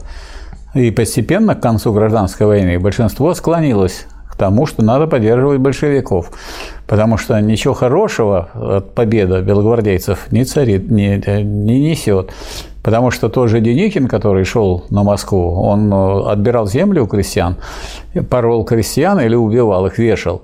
И поэтому по мере продвижения к Москве казалось бы, уже подходит к столице, а Деникина уходит и переходит в Красную армию. Крестьяне. Да. Дальше очень интересный, он приводит э, краткий, но глубокий анализ по поводу э, того, почему нужно учитывать и не игнорировать значение национальных вопросов. Да. И приводит пример. Ну, например, что есть украинские эсеры, их 3,9 миллионов человек, и есть русские эсеры на Украине 1,9 э, миллионов, и что они ведут себя по-разному.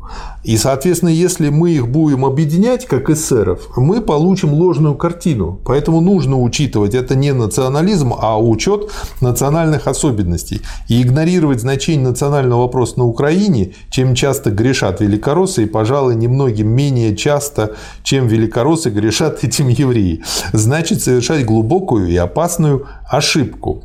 Как интернационалисты мы обязаны, во-первых, особенно энергично бороться против остатков, иногда бессознательных, великорусского империализма и шовинизма у, в кавычках, русских коммунистов. Во-вторых, мы обязаны именно в национальном вопросе, как сравнительно маловажном для интернационалиста вопрос о границах государств вопрос второстепенный, если не десятистепенный, идти на уступки. То есть он показывает, что на самом деле вопрос, связанный с границами 25-е дело, здесь легко можно идти на уступки, главное, чтобы был пролетарский интернационал. Это главное пытаться наперед, раз навсегда, твердо и бесповоротно решить. Вот э, я теперь понял, что, в общем-то, ни один вопрос, в принципе, твердо и бесповоротно решить нельзя этот вопрос был бы узостью понимания или просто тупоумием. Имеется в виду вопрос про границы. Действительно умеющий быть интернационалистом представитель пролетариата обязан относиться к таким колебаниям э, приграничным, границ туда, границ сюда, с величайшей осторожностью и терпимостью обязан предоставить самим непролетарским трудящимся массам изжить эти колебания на собственном опыте. Аналогия с детьми. Ну, хочет у тебя ребенок, уперся во что-то, ну, сделай так, чтобы он там под машину не попал и не навредил своему здоровью как-то серьезно и сильно. Ну, дай ему попробовать. Пусть расшибет лоб, потом поймет. Вы а имеете а... в виду, наверное, народы Советского Союза, которые отдали диктатуру пролетариата и теперь расшибают лоб. Ну, пусть попробуют. А потом... Они пробуют сейчас, вот они пробуют, уже есть безработица, у нас инфляция, у нас увеличение пенсионного возраста, вот. у нас сокращение Благодаря расходов этому Гегеля на медицину, да. И Ленина стали больше. Я дело. уверен, что сейчас Ленина читает больше, чем в советское время Конечно. 80-е. А что его тогда читать? Все хорошо, все по Ленину якобы говорят. Да? Верят тем, кто это говорит. А на самом деле знание ленинизма очень слабые. А поскольку я проверял в свое время, как читают, прихожу направляли меня проверить, как изучают Ленина. Спрашиваю на красном треугольнике у одного товарища, который 20 лет в системе партийной учебы уже занимается. Так, где-то с 70-х до 90-х годов. Я спрашиваю, ну скажите, вот какую работу Ленина, хоть одну вы прочитали? Он говорит, никакой. Вот так организовали учебу, чтобы человек ни одной работы Ленина не прочитал. А почему? А потому что вот эти работы Ленина, они на самом деле дают истину. А народ, чтобы обманывать и дурачить, не надо, чтобы он эту истину знал. Поэтому вопрос об изучении Ленина – это вопрос о том, чтобы вас, товарищи, да. не трудно было обмануть. Ну, тот, кто дает себя обмануть, ну, он в известном смысле сам виноват. Вы знаете, я вчера смотрел очередные серии «Место встречи изменить нельзя» да. по какому-то из каналов. Я себя стал ловить на том, что я уже по-другому смотрю на многие любимые мной фильмы. Например, а, Жиглов поучил Шарапова тому, что нельзя оставлять дело на столе. Поучил, вот с моей точки зрения, в очень легкой игровой манере. Вот. И как только Шарапов, значит, озаботился этим, он сразу же ему принес. То есть тот не переживал больше трех минут. Шарапов устроил истерику. Когда я был в 20-летнем возрасте, я был на стороне Шарапова. Сейчас я абсолютно на стороне Жиглова. Или другой вариант. Пример интеллигенции. Сидит на допросе персонаж Юрского, и к нему Жиглов подкатывает и говорит, вы, вы, вы, вы пришли, попросились на допрос, хотите сознаться? Тот говорит, нет, я не хочу, я не виноват, я не убивал. Жиглов перешел на «ты». И что тогда, какая реакция у персонажа Юрского? Ты мне не тычь, э, сучий ты сын. То есть одно дело тыкать, а другое дело сказать человеку в лицо сучий ты сын. Как на это отреагировал Жиглов? Зубы ему выбил? Нет абсолютно спокойным. И при этом дальше этот персонаж Юрского, к которому вся наша интеллигенция поголовно благоволит, что он делает? Очень тонко обсирает Шарапова. Как? Он говорит, я знаю из книг, конечно, что один следователь плохой, а другой в кавычках добрый. И обращается к Шарапову. Вот это вот слово в кавычках, э, я не обращал на это раньше внимания. Да, да, это хитрость была, маленькая хитрость, которая меняет дело, да. Да, и Шарапов дальше с ним работает. Это не понимает. Потом, в общем, как Говорухин не пробовал изменить, то правда вылезла. Почему? Потому что они жили в ту эпоху, и хочешь не хочешь, они ее все равно несли в себе. И вот получается, что ко всему советскому кинематографу, за редким исключением, можно относиться так же, как к Льву Толстому. Это мещанство абсолютно полное, но это зеркало наше. И по этой причине это зеркало правдивое. То есть есть очень редкие исключения, там, ну вот, например, э, фильм э, «А зори здесь тихие» или э, «В бой идут одни старики», там, ну, есть такие, которым там я не могу найти такого, а вот, как вот вместе встречи изменить нельзя, например. Ну вот интересное наблюдение. То есть чтение Ленина, оно помогает хорошо понять, э, что есть что. И кто есть кто. Да. Вариант М. Почему победили? Пытаться наперед, раз навсегда твердо и бесповоротно решить этот вопрос было бы узостью понимания или просто тупоумием. Представитель пролетариата обязан относиться к таким колебаниям с величайшей осторожностью и терпимостью, обязан предоставить самим непролетарским массам изжить эти колебания на собственном опыте. Это вариант М. Вот созыв учредительного собрания и, так сказать, показ того, за что они выступают, что они выступают против советской власти, которая дала декрет о мире, декрет о земле. Да. Он, э, так сказать, привел к тому, что народ отхлынул от да. этого большинства учредительного собрания. И тогда уже никого из трудящихся, по большому счету, не интересовала судьба этих да. членов. А чего их судьба должна интересовать? Они как паразиты сидят, питаются. А эти, а эти люди, они потом пошли после окончания, после того, как караул устал и закончил заседание, они пошли, так сказать, жаловаться всем и вся противникам советской власти на то, какая плохая а советская власть. по достоинству. А те, в конце концов, посадив их, главную часть э, Колчак посадил в Сибири уже, они туда добрались жаловаться с жалобами такими, посадил их в тюрьму, а потом надоели они со своими жалобами, их вывели во двор и расстреляли. Да. Вот и все. Вот их вся судьба. Поэтому мы с вами скорбим об убиенных депутатах учредительного собрания. Я бы вам еще не пририсовал в этот момент, когда вы это говорите. А вы не скорбите, что я скорблю? Ну, если я скажу скорбим, то мне скажут, чтобы я лимончика поел. Потому что больно у меня моська довольная. Ничего, лимончика скушайте и скорбите. А, а я съем узбекского, от него кисло не бывает. Да. Вариант Н. Николай.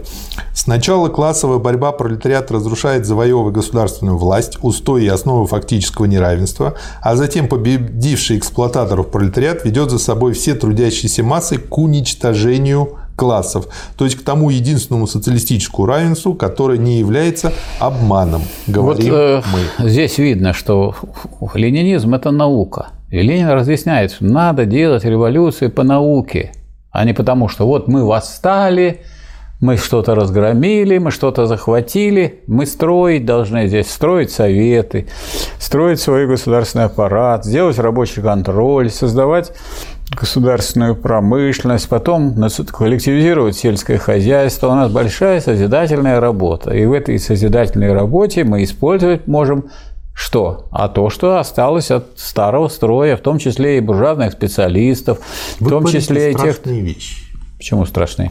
В том Ну, числе и тех трудящихся, у которых в голове пока еще не так много социализма, а много, так сказать, буржуазной идеологии. Но и других-то людей нет.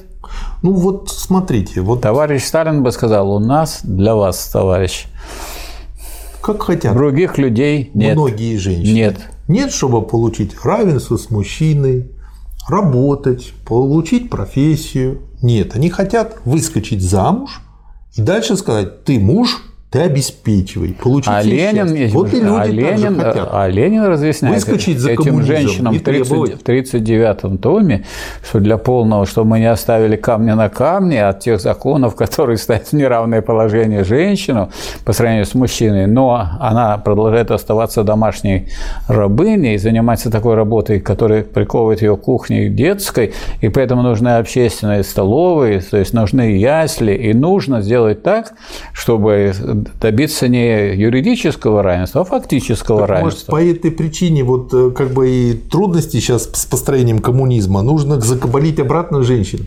А их Они уже, закабали, уже закабалили, уже закрыли столовые. Уже, вы знаете, что в школы невозможно записаться. Ой, хуже. Уже есть люди, Я которые знаю, не только что- в очереди стоят, не могут записать. То есть количество мест в школы меньше, чем количество детей школьного возраста. Я бы сказал так, запись в школу абсолютно ничего не гарантирует, ничего не дает, потому что ребенок в школе как ничему не, пау- не научился, так и не научится. Все, Тогда уже уступите, школу свое, можно тогда уступите, свое, закрыть. уступите свое место тем, кто не получил вообще место в школе. Только у Вы меня недооцениваете. уже давно нету места Ну в вот школе. видите.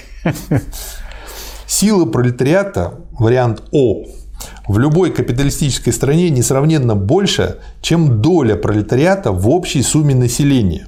Это потому, что пролетариат экономически господствует над центром и нервом всей хозяйственной системы капитализма, а также потому, что пролетариат экономически и политически выражает действительные интересы громадного большинства трудящихся при капитализме. Поэтому пролетариат, даже когда он составляет меньшинство населения, способен и не свергнуть буржуазию и привлечь затем на свою сторону многих союзников из такой массы полупролетариата полупролетариев и мелких буржуа, которые никогда заранее за господство пролетариата не выскажется. А у нас сейчас столько плакальщиков, в том числе в интернете, что как же так? Где почему же нет? Почему же вы пролетариатом считаете только городских, фабрично-заводских, промышленных Да. рабочих? Да потому что они получают свое, сказать, свой коллективизм, свою силу потому что они господствуют на нервам как раз. А вот над все остальные, которые получают из рук буржуазии часть прибавочной стоимости, а над ними господствует буржуазия, они ни над чем не господствуют. Их вышибает очень просто. Завтра вы не нужны и до свидания. Да. И э, чтобы победить в этой борьбе, во-первых, пролетариат должен выбрать правильный момент для решающего нападения, а во-вторых, использовать колебания буржуазии, чтобы вопреки ее шатаниям э, Ну вот вы должен после своей победы использовать эти колебания мелкой буржуазии так, чтобы нейтрализовать ее, помешать ей встать на сторону эксплуататоров, уметь продержаться известное время вопреки ее шатаниям и так далее и тому подобное. Я, как прочитавший чуть-чуть раньше, чем вы, 55 томов полного собрания сочинений, усвоил очень Вы твердо. время давите авторитетом, Михаил А Васильевич. только чем вас еще подавишь? Значит, к чему я... Что я запомнил? Что лучший способ помочь колеблющемуся – перестать колебаться самому. Это Вот. вот, кстати, вот метрономы хорошо Да, показывают, да. Перестать колебаться самому. То есть, если человек вот читает Ленина, вот чем хороша эта вот такая практика, когда вы изучаем последовательно, что если вы один раз прочитали, два раза прочитали, три раза прочитали, а вы видите, что одни и те же положения, которые с обогащенными становятся, потому что они обогащаются новой ситуацией, э, сказать, новыми э, участниками событий и так далее. Они показывают, что вот значительный кусок истории вам дают целую картину, в котором показывают, где и в чем нужна абсолютная твердость. И если вы тут не проявите этой твердости, то будет то, вот, что произошло у нас с Советским Союзом. Как это так? Это ведь то, что диктатура пролетариата – это главное в марксизме. Это было, как говорится, везде говорено. Это записано у Ленина. Это записано в программе партии, которые должны были коммунисты, как зеницу ока, охранять. А они, так сказать, смотрели, что скажет первый секретарь. Значит, вы годитесь, годитесь на роль крестьянина, которому помещик помыкает. Почему-то большинство людей так хотят получить роль кастрированных котиков. Их же хорошо кормят, гладят. Ну, кастрация 5 минут занимает. Им этого достаточно. А потом начинают плохо кормить. Ну, как бы они надеются, что если они будут мяукать, то их Надеюсь. покормят. Ну как же, нам очень многие надеются. Нам же рассказывали всякие сказки, что после перестройки мы заживем. О, Ну, мы зажили.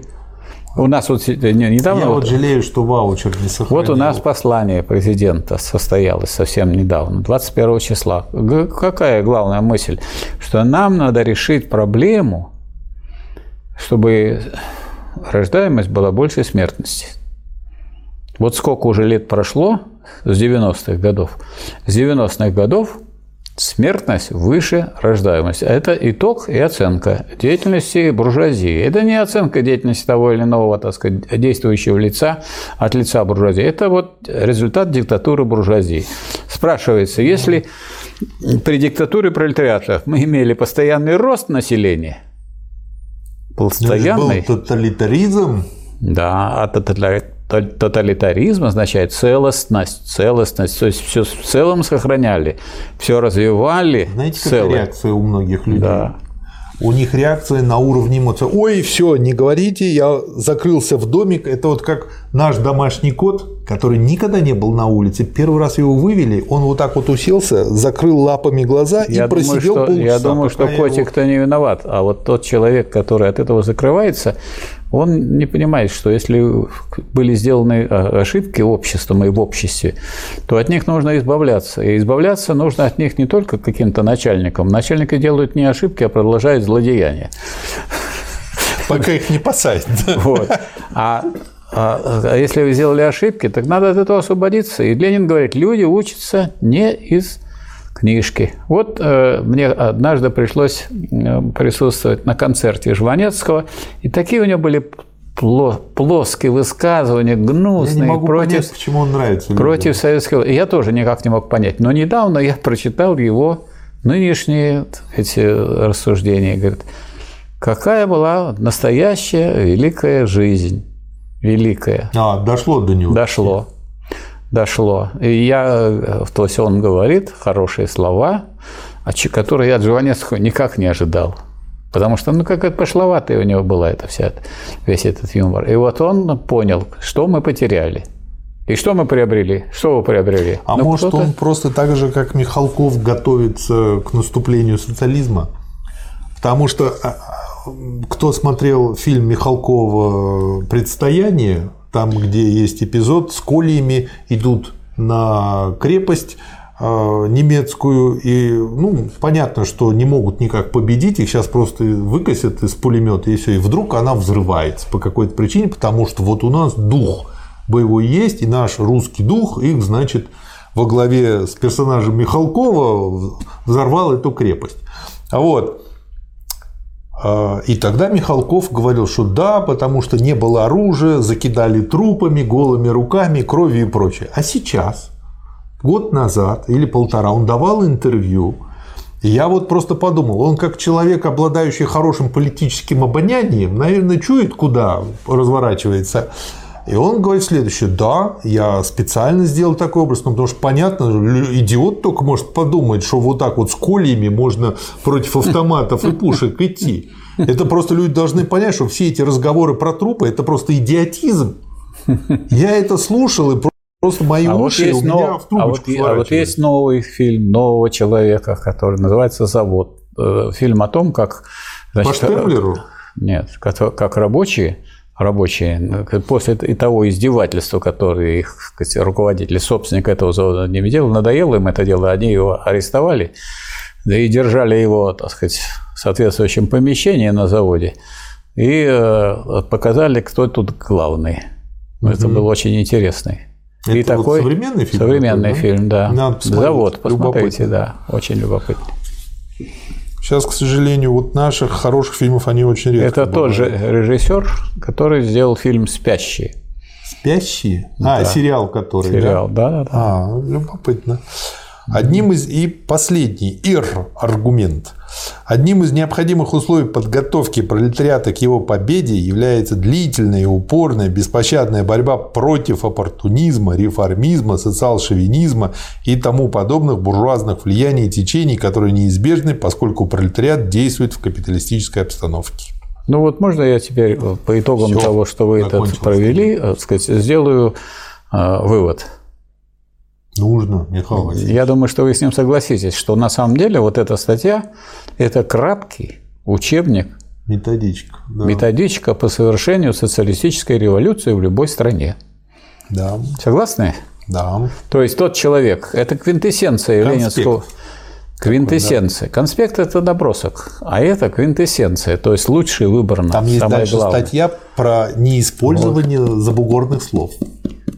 Квинтэссенция Соль. уже давно не, не забугорная, она уже при Квинтэссенция, да? конечно, ну, эссенция. Некоторые пьют даже эссенцию наши. Что вы говорите? Ну, раз пьют, это против этого аргумента. Вы не пойдете. Не, не пойду.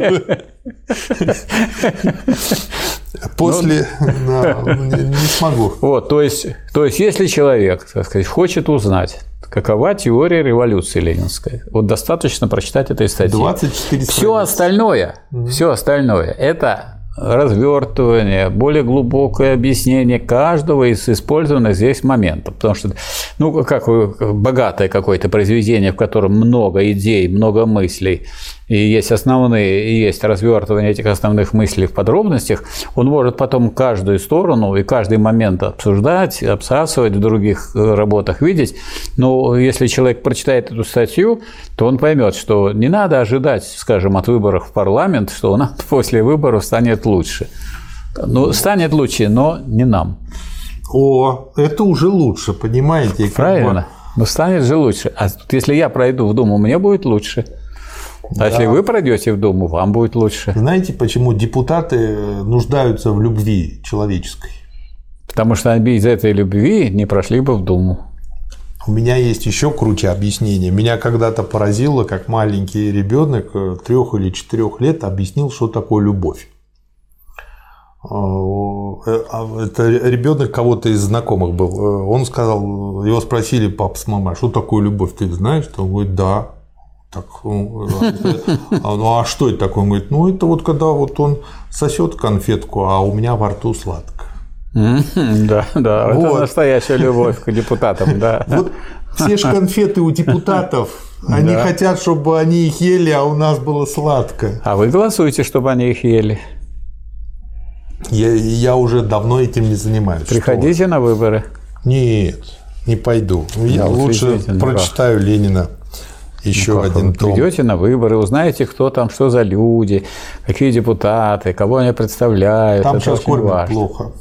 Вот Где? я бы пошел поел. А вы почитайте, вы привыкли читать, почитайте бюллетени, там биографии, кто их, кто их выдвинул, чтобы знать, кто это, кто есть кто. Да, списки-то и так есть, поэтому в случае, как бы, для того, чтобы были списки для, на посадку, так они и есть, поэтому... Так это будущие списки на посадку. Да, поэтому для этого ходить не надо. Но они не полные, там же не только депутаты должны войти. Как говорится, по-нашему говоря, лиха беда начала. Да.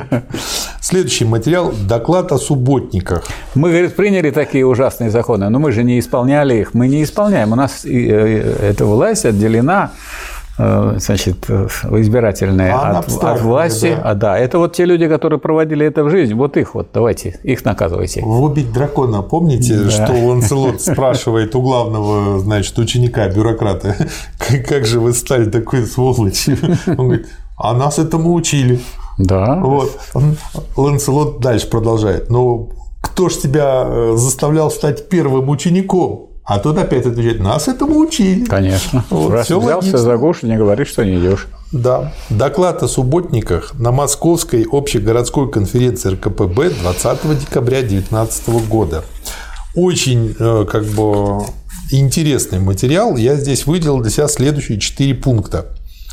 Если мы поставим вопрос, что представляет собой современный экономический строй Советской России, то мы должны будем сказать, что он является закладыванием основ социализма в крупном производстве, переработкой старого капиталистического хозяйства при упорнейшем сопротивлении капитализма, проявляющемся в миллионах и миллионах форм. Это первое. Второе.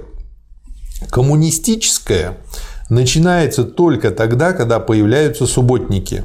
То есть бесплатный, ненормированный, никакой властью, никаким государством труд отдельных лиц на общественную пользу. Кстати, я хотел спросить, а вам сколько платят за это вот то, что вы читаете и вот это вот все это делаете? Все оборудование стоило 300 тысяч рублей, потому что я же монтирую все. Ну так ваш труд коммунистический выходит? Хуже. Вам же никто не дает? Рабский. Рабский? А кто рабовладелец? Я сам. Я самый Ну вот вы ужасный под- рабовладелец. Вот я думаю, вы подпадаете уже под это вот требование. Уже элементы социализма начинают вы- вызревать в капитализме.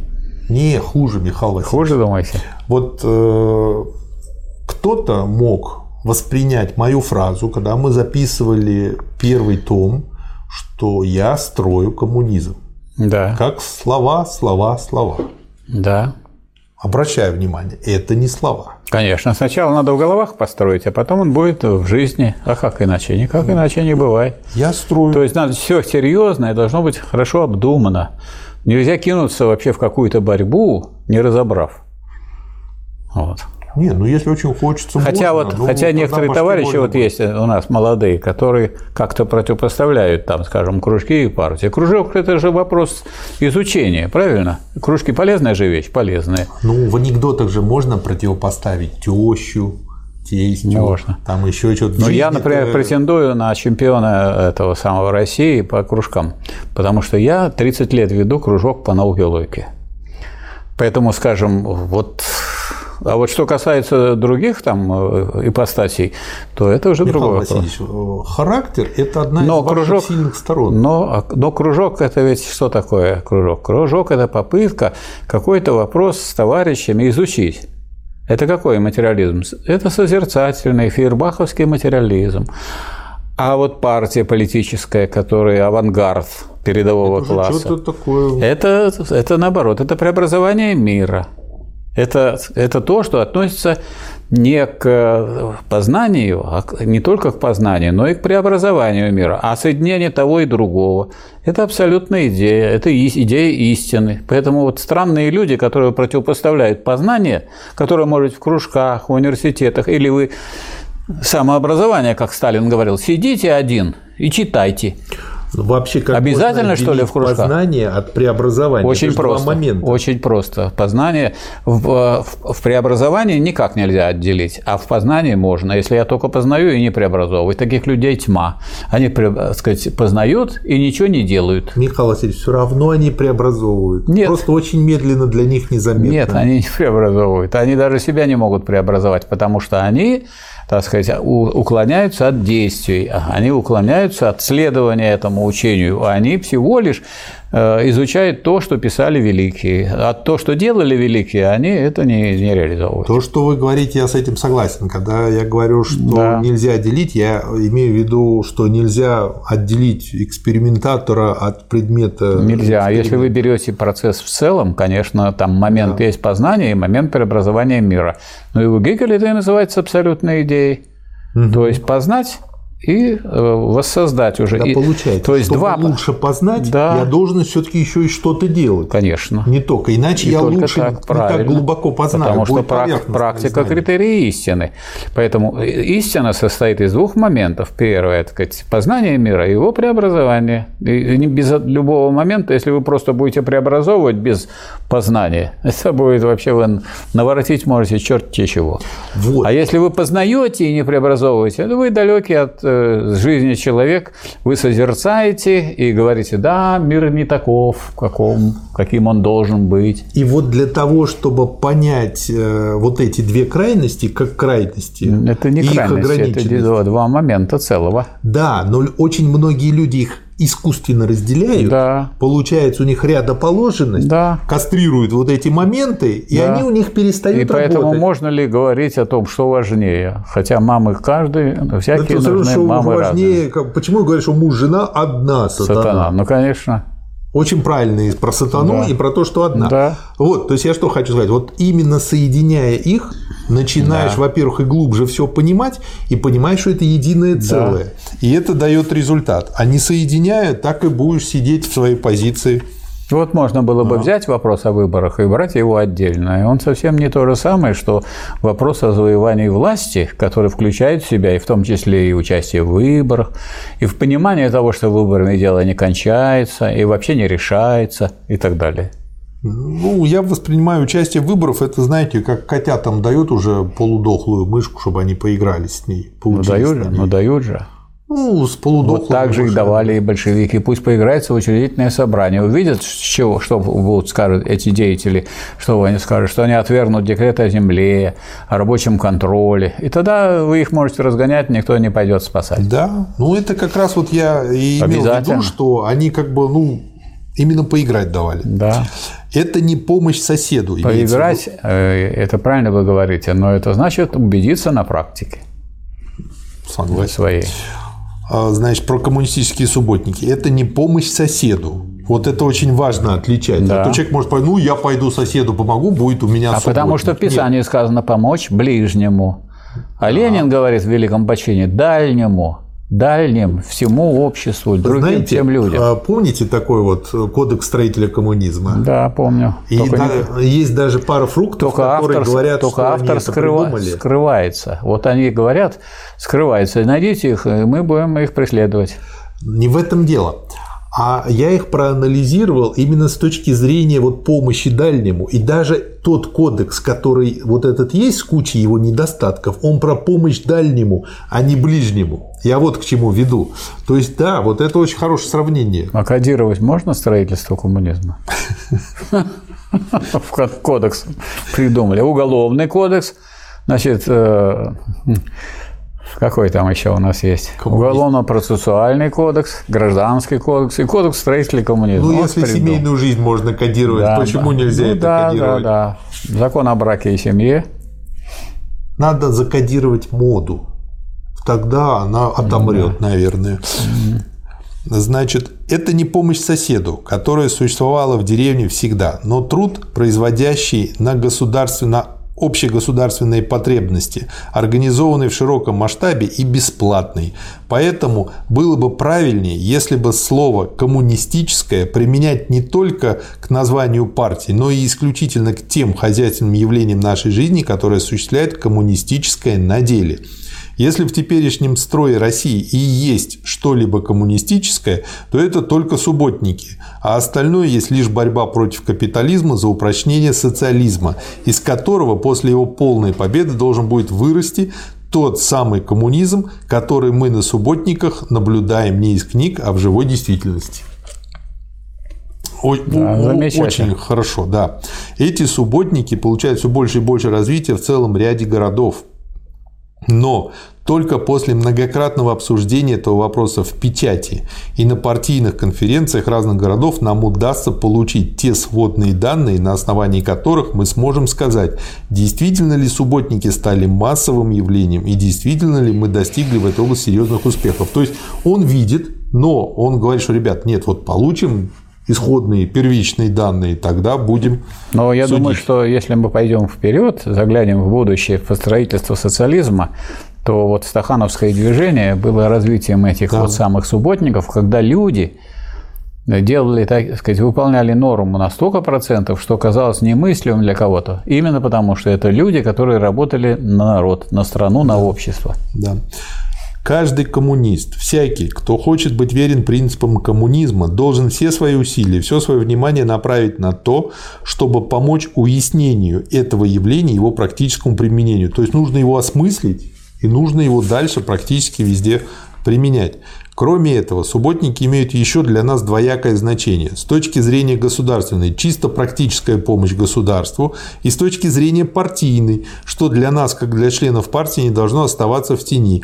Это то значение, которое они имеют для очистки партии от примазавшихся к ней элементов, для борьбы против тех воздействий, которые переживает партия в обстановке разлагающегося капитализма. Вот я хотел бы сказать, что сейчас вот мы живем в эпоху капитализма, в России капитализм, а вот как только выходит новая газета «Народная правда», выходят товарищи, члены рабочей партии России, к заводам в 5, в 6, в 7 часов утра, раздают эту газету да. и держат связь ну, с э, трудящимися, с рабочими, и без расчета на вознаграждение, а наоборот, по своей необходимости работая на общую пользу. И я должен сказать, что это воспринимается очень положительно товарищами трудящимися. То есть можно работать на общую пользу и в капиталистической стране, если сказать, приближать то, то время, когда в стране снова станет социализм. Можно, если это приближает социализм, то да. Да. Письм... А если это отдаляет социализм, то это представители буржуазных и мелкобуржуазных партий. Да. Письмо. Даже если они называются коммунистическими. Ну, понятно. Про Буйвола и про надпись. Да. да. Письмо к рабочим и крестьянам Украины по поводу побед над Деникиным. Очень интересное тоже письмо. Независимость Украины признана, и все ЦИКом такие сокращения были от, от замком по морде. А, вот, да. И тут как бы просто... Заместитель комиссара по морским делам. Мой дедушка видел сам лично эту надпись. У меня, дядя, у меня дядя зовут э, Ким Коммунистический интернационал молодежи, Ким Дрожин, Ким... Э, да, Ким Иванович Дрожин. Да. Всероссийским Центральным исполнительным комитетом РСФСР. Ким Михайлович, извините и Российской коммунистической партии большевиков. Поэтому, само собой очевидно и вполне вообще признано, что только сами украинские рабочие и крестьяне на своем всеукраинском съезде Советов могут решить и решат вопрос о том, сливать ли Украину с Россией, оставлять ли Украину самостоятельной независимой республикой и в последнем случае какую именно федеративную связь устанавливать между этой республикой и Россией. Интересы труда требуют самого полного доверия, самого тесного союза между трудящимися разных стран, разных наций. Капитал ей сила международная. Чтобы ее победить, нужен международный союз рабочих, международное братство их. То есть вот три цитаты объясняют, почему нужен международный интернационал а, пролетариатов, потому что капитал сила уже международная, уже тогда был. И равный может бороться с равным иначе просто не, не победить.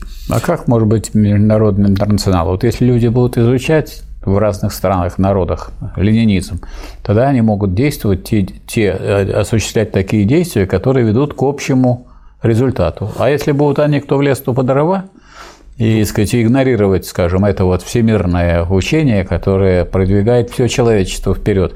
Никакого интернационала возникнуть не может. Вы знаете, я уже рассматриваю фазу «кто в лес, кто по дрова» как подготовительную к изучению ленинизма. Да. Ну, надо же шишки набить. Да, конечно. Трудящиеся не должны забывать, что капитализм разделил нации на небольшое число угнетающих, великодержавных, империалистских, полноправных, привилегированных наций и громадное большинство угнетенных, зависимых и полузависимых неполноправных наций. Веками накопилось возмущение и недоверие наций неполноправных и зависимых к нациям великодержавным и угнетающим. Таких наций, как украинская, к таким, как великорусская. То есть он объясняет истоки и причины этого недоверия, и что не нужно здесь как бы удивляться, этому, удивляться мере, и ждать да. быстрого результата. Мы хотим добровольного, слова добровольного выделено курсивом Союза наций. Такого союза, который не допускал бы никакого насилия одной нации на другой. Такого союза, который был бы основан на полнейшем доверии, на ясном сознании братского единства, но вполне добровольном вот согласии. Я сейчас хочу сказать, что у нас вот сейчас натянутые отношения между Украиной и Россией. Спрашивается, а кто первый э, нанес удар по Советскому Союзу, Украина или Россия? А первый нанес удар по Украине, по Советскому Союзу Ельцин, председатель Верховного Совета и Верховный Совет России 12 июня 1990 года в и декларации. празднуют. В декларации празднуют. Все не знают, что празднуют. Вы что празднуете? Вы празднуете день уничтожения Советского Союза. Потому что если согласно декларации, на территории России, грандиозной территории, превышающей в десятки раз территории всех остальных республик, если на этой территории значит, имеется верховенство законов России, а не союзных законов, то нет Советского Союза.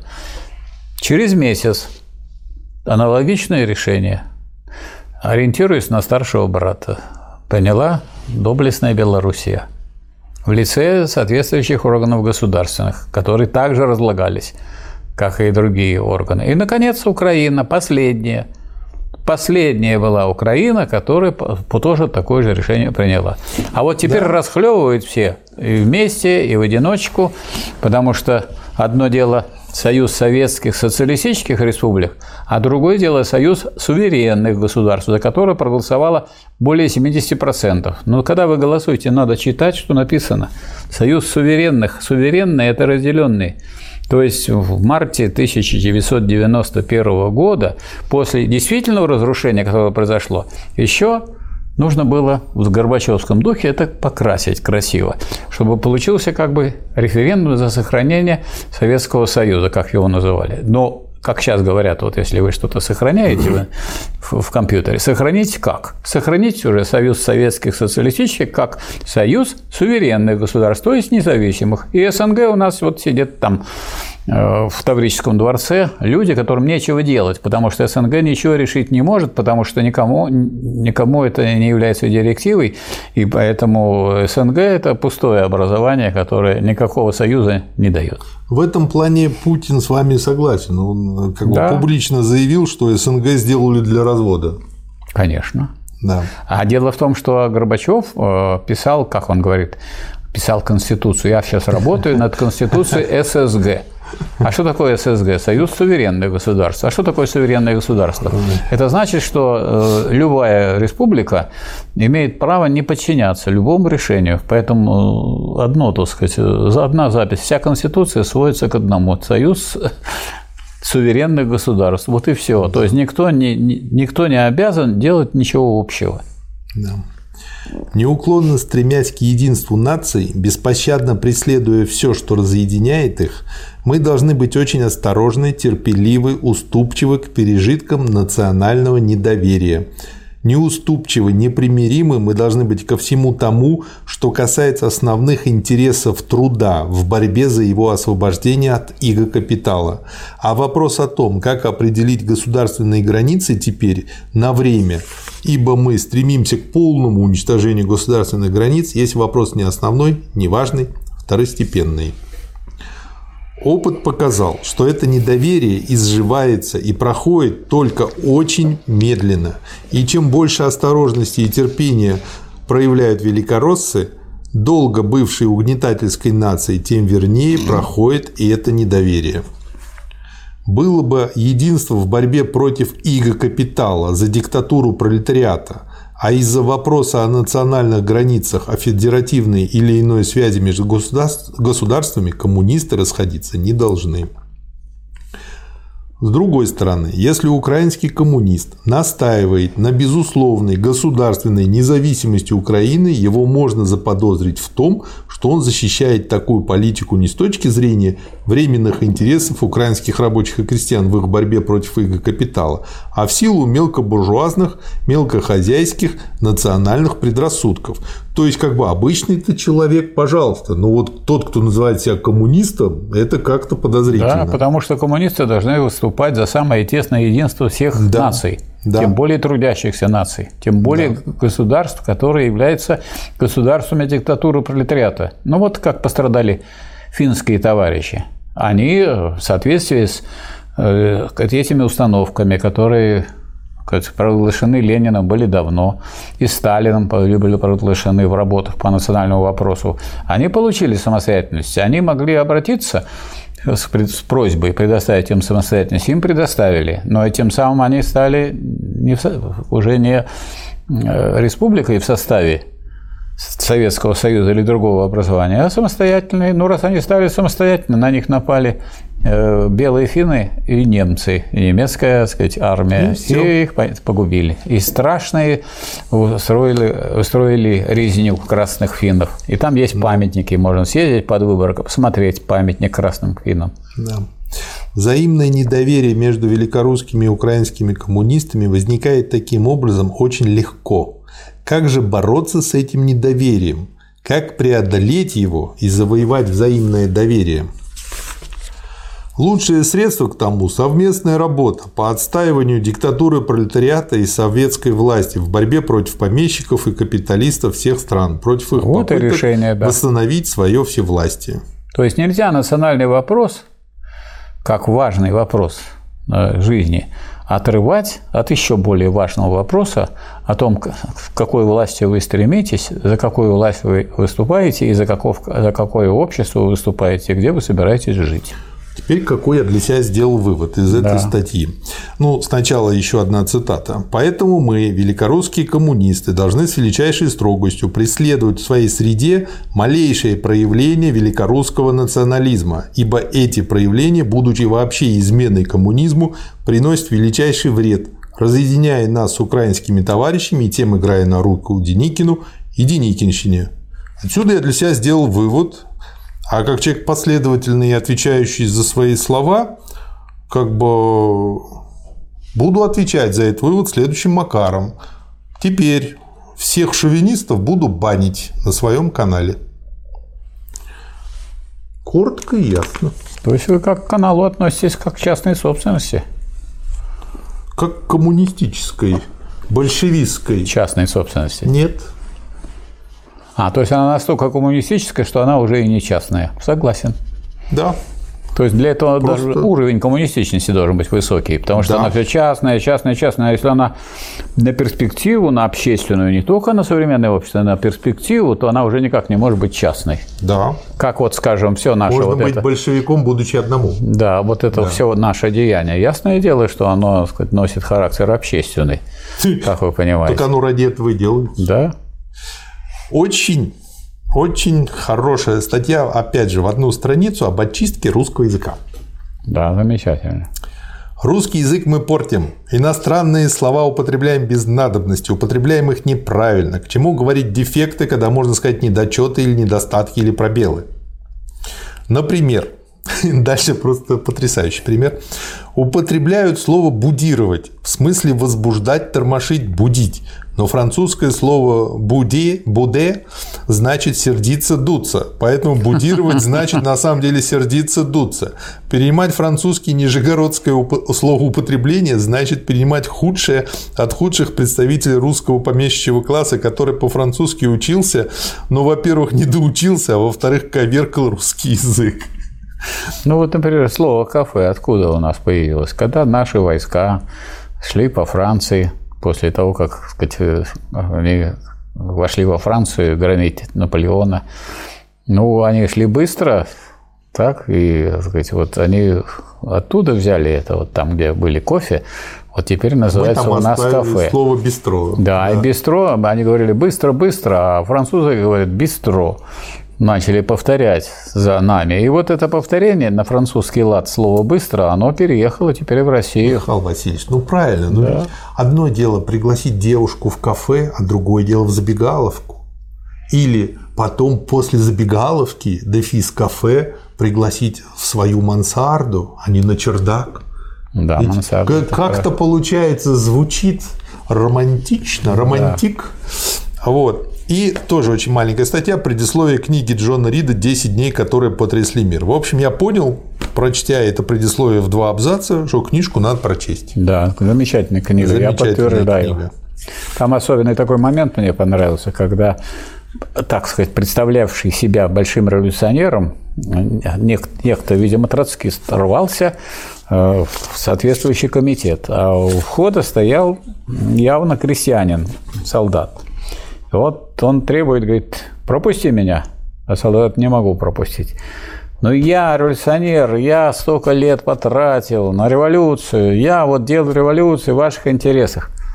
Вот нет, я не могу пропустить. И вот у него этого солдата уже кровь, ой, э, э, пот катится с лба. Он говорит, нет, кто не за один класс, тот за другой, не пропущу.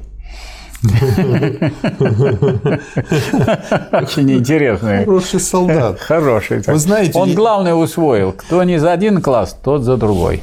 Э, я еще посмотрел, э, э, есть такая белая книга СССР, Карамуза ее издал, и там всякие статистики советского времени.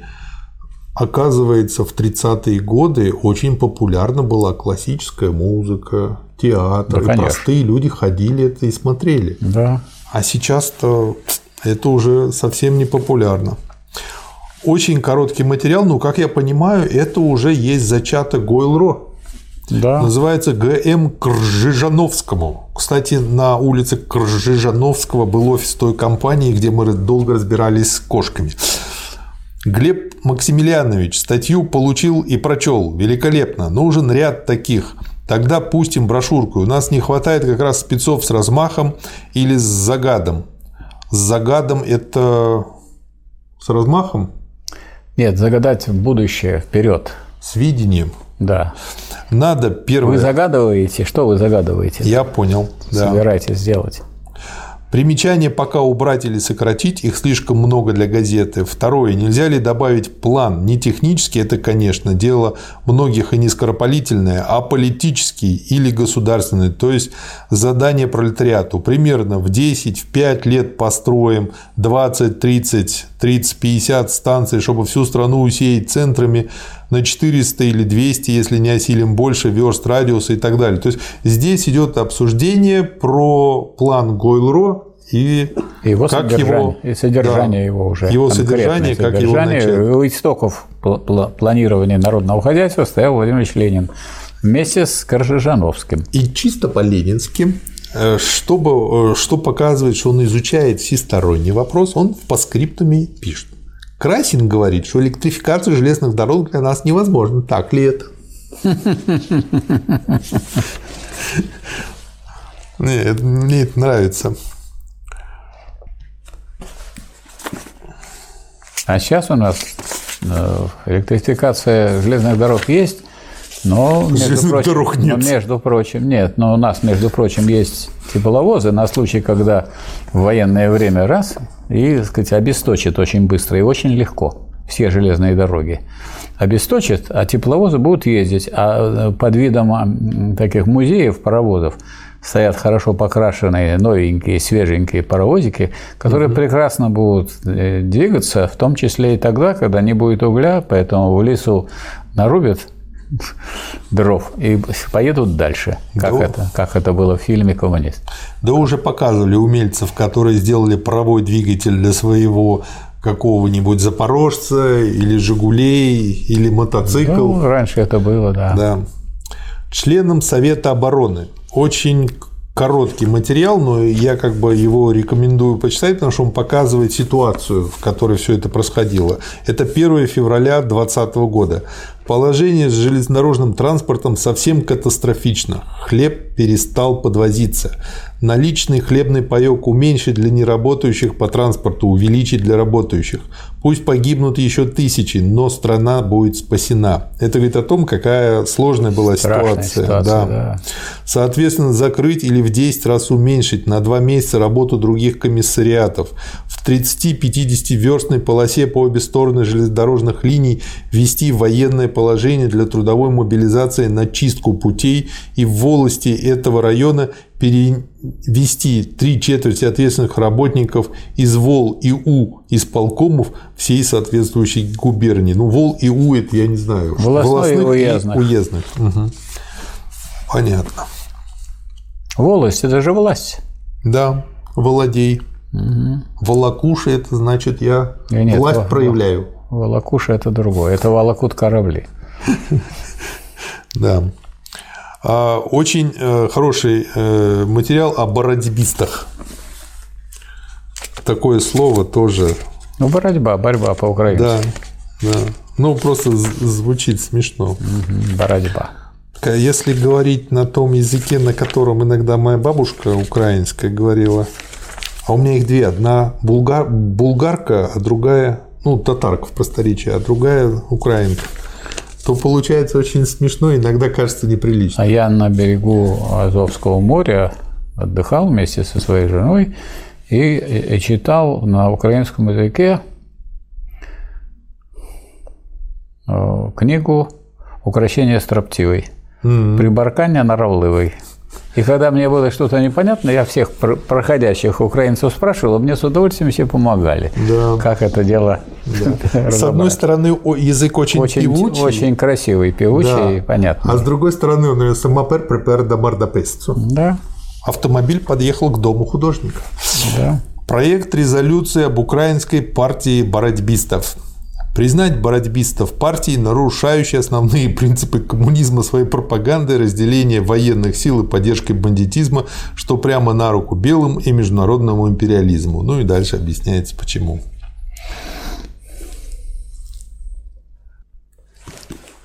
Но это говорит о том, что прежде чем какие-то события осуществлять и какие-то действия проводить, необходимо дать оценку Да. политическую.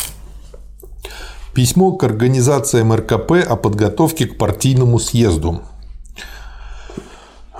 Это значение нашего партийного съезда еще более возрастает в связи с особенностями данного момента, когда советской власти приходится осуществлять труднейший переход от поглощавших ее всецело военных задач к задачам мирного хозяйственного строительства. То есть Ленин увидел, что несмотря на то, что вот такая тяжелая ситуация, что голод, что вот э, в буквальном смысле много людей умирает от голода, но уже переломный момент наступил, И победа переход. будет за нами, и нужно уже переходить на мирные рельсы. И налаживать Да. движение по этим рельсам.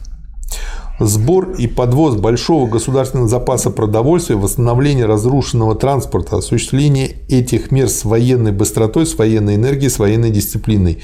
Наряду с этим и в неразрывной связи с этим орабочение, слово взято в кавычках, аппарата советской власти, изгнание из него саботажа и бюрократизма, достижение максимума производительности труда, напряжение всех сил страны в наибольшем размере для восстановления ее хозяйства.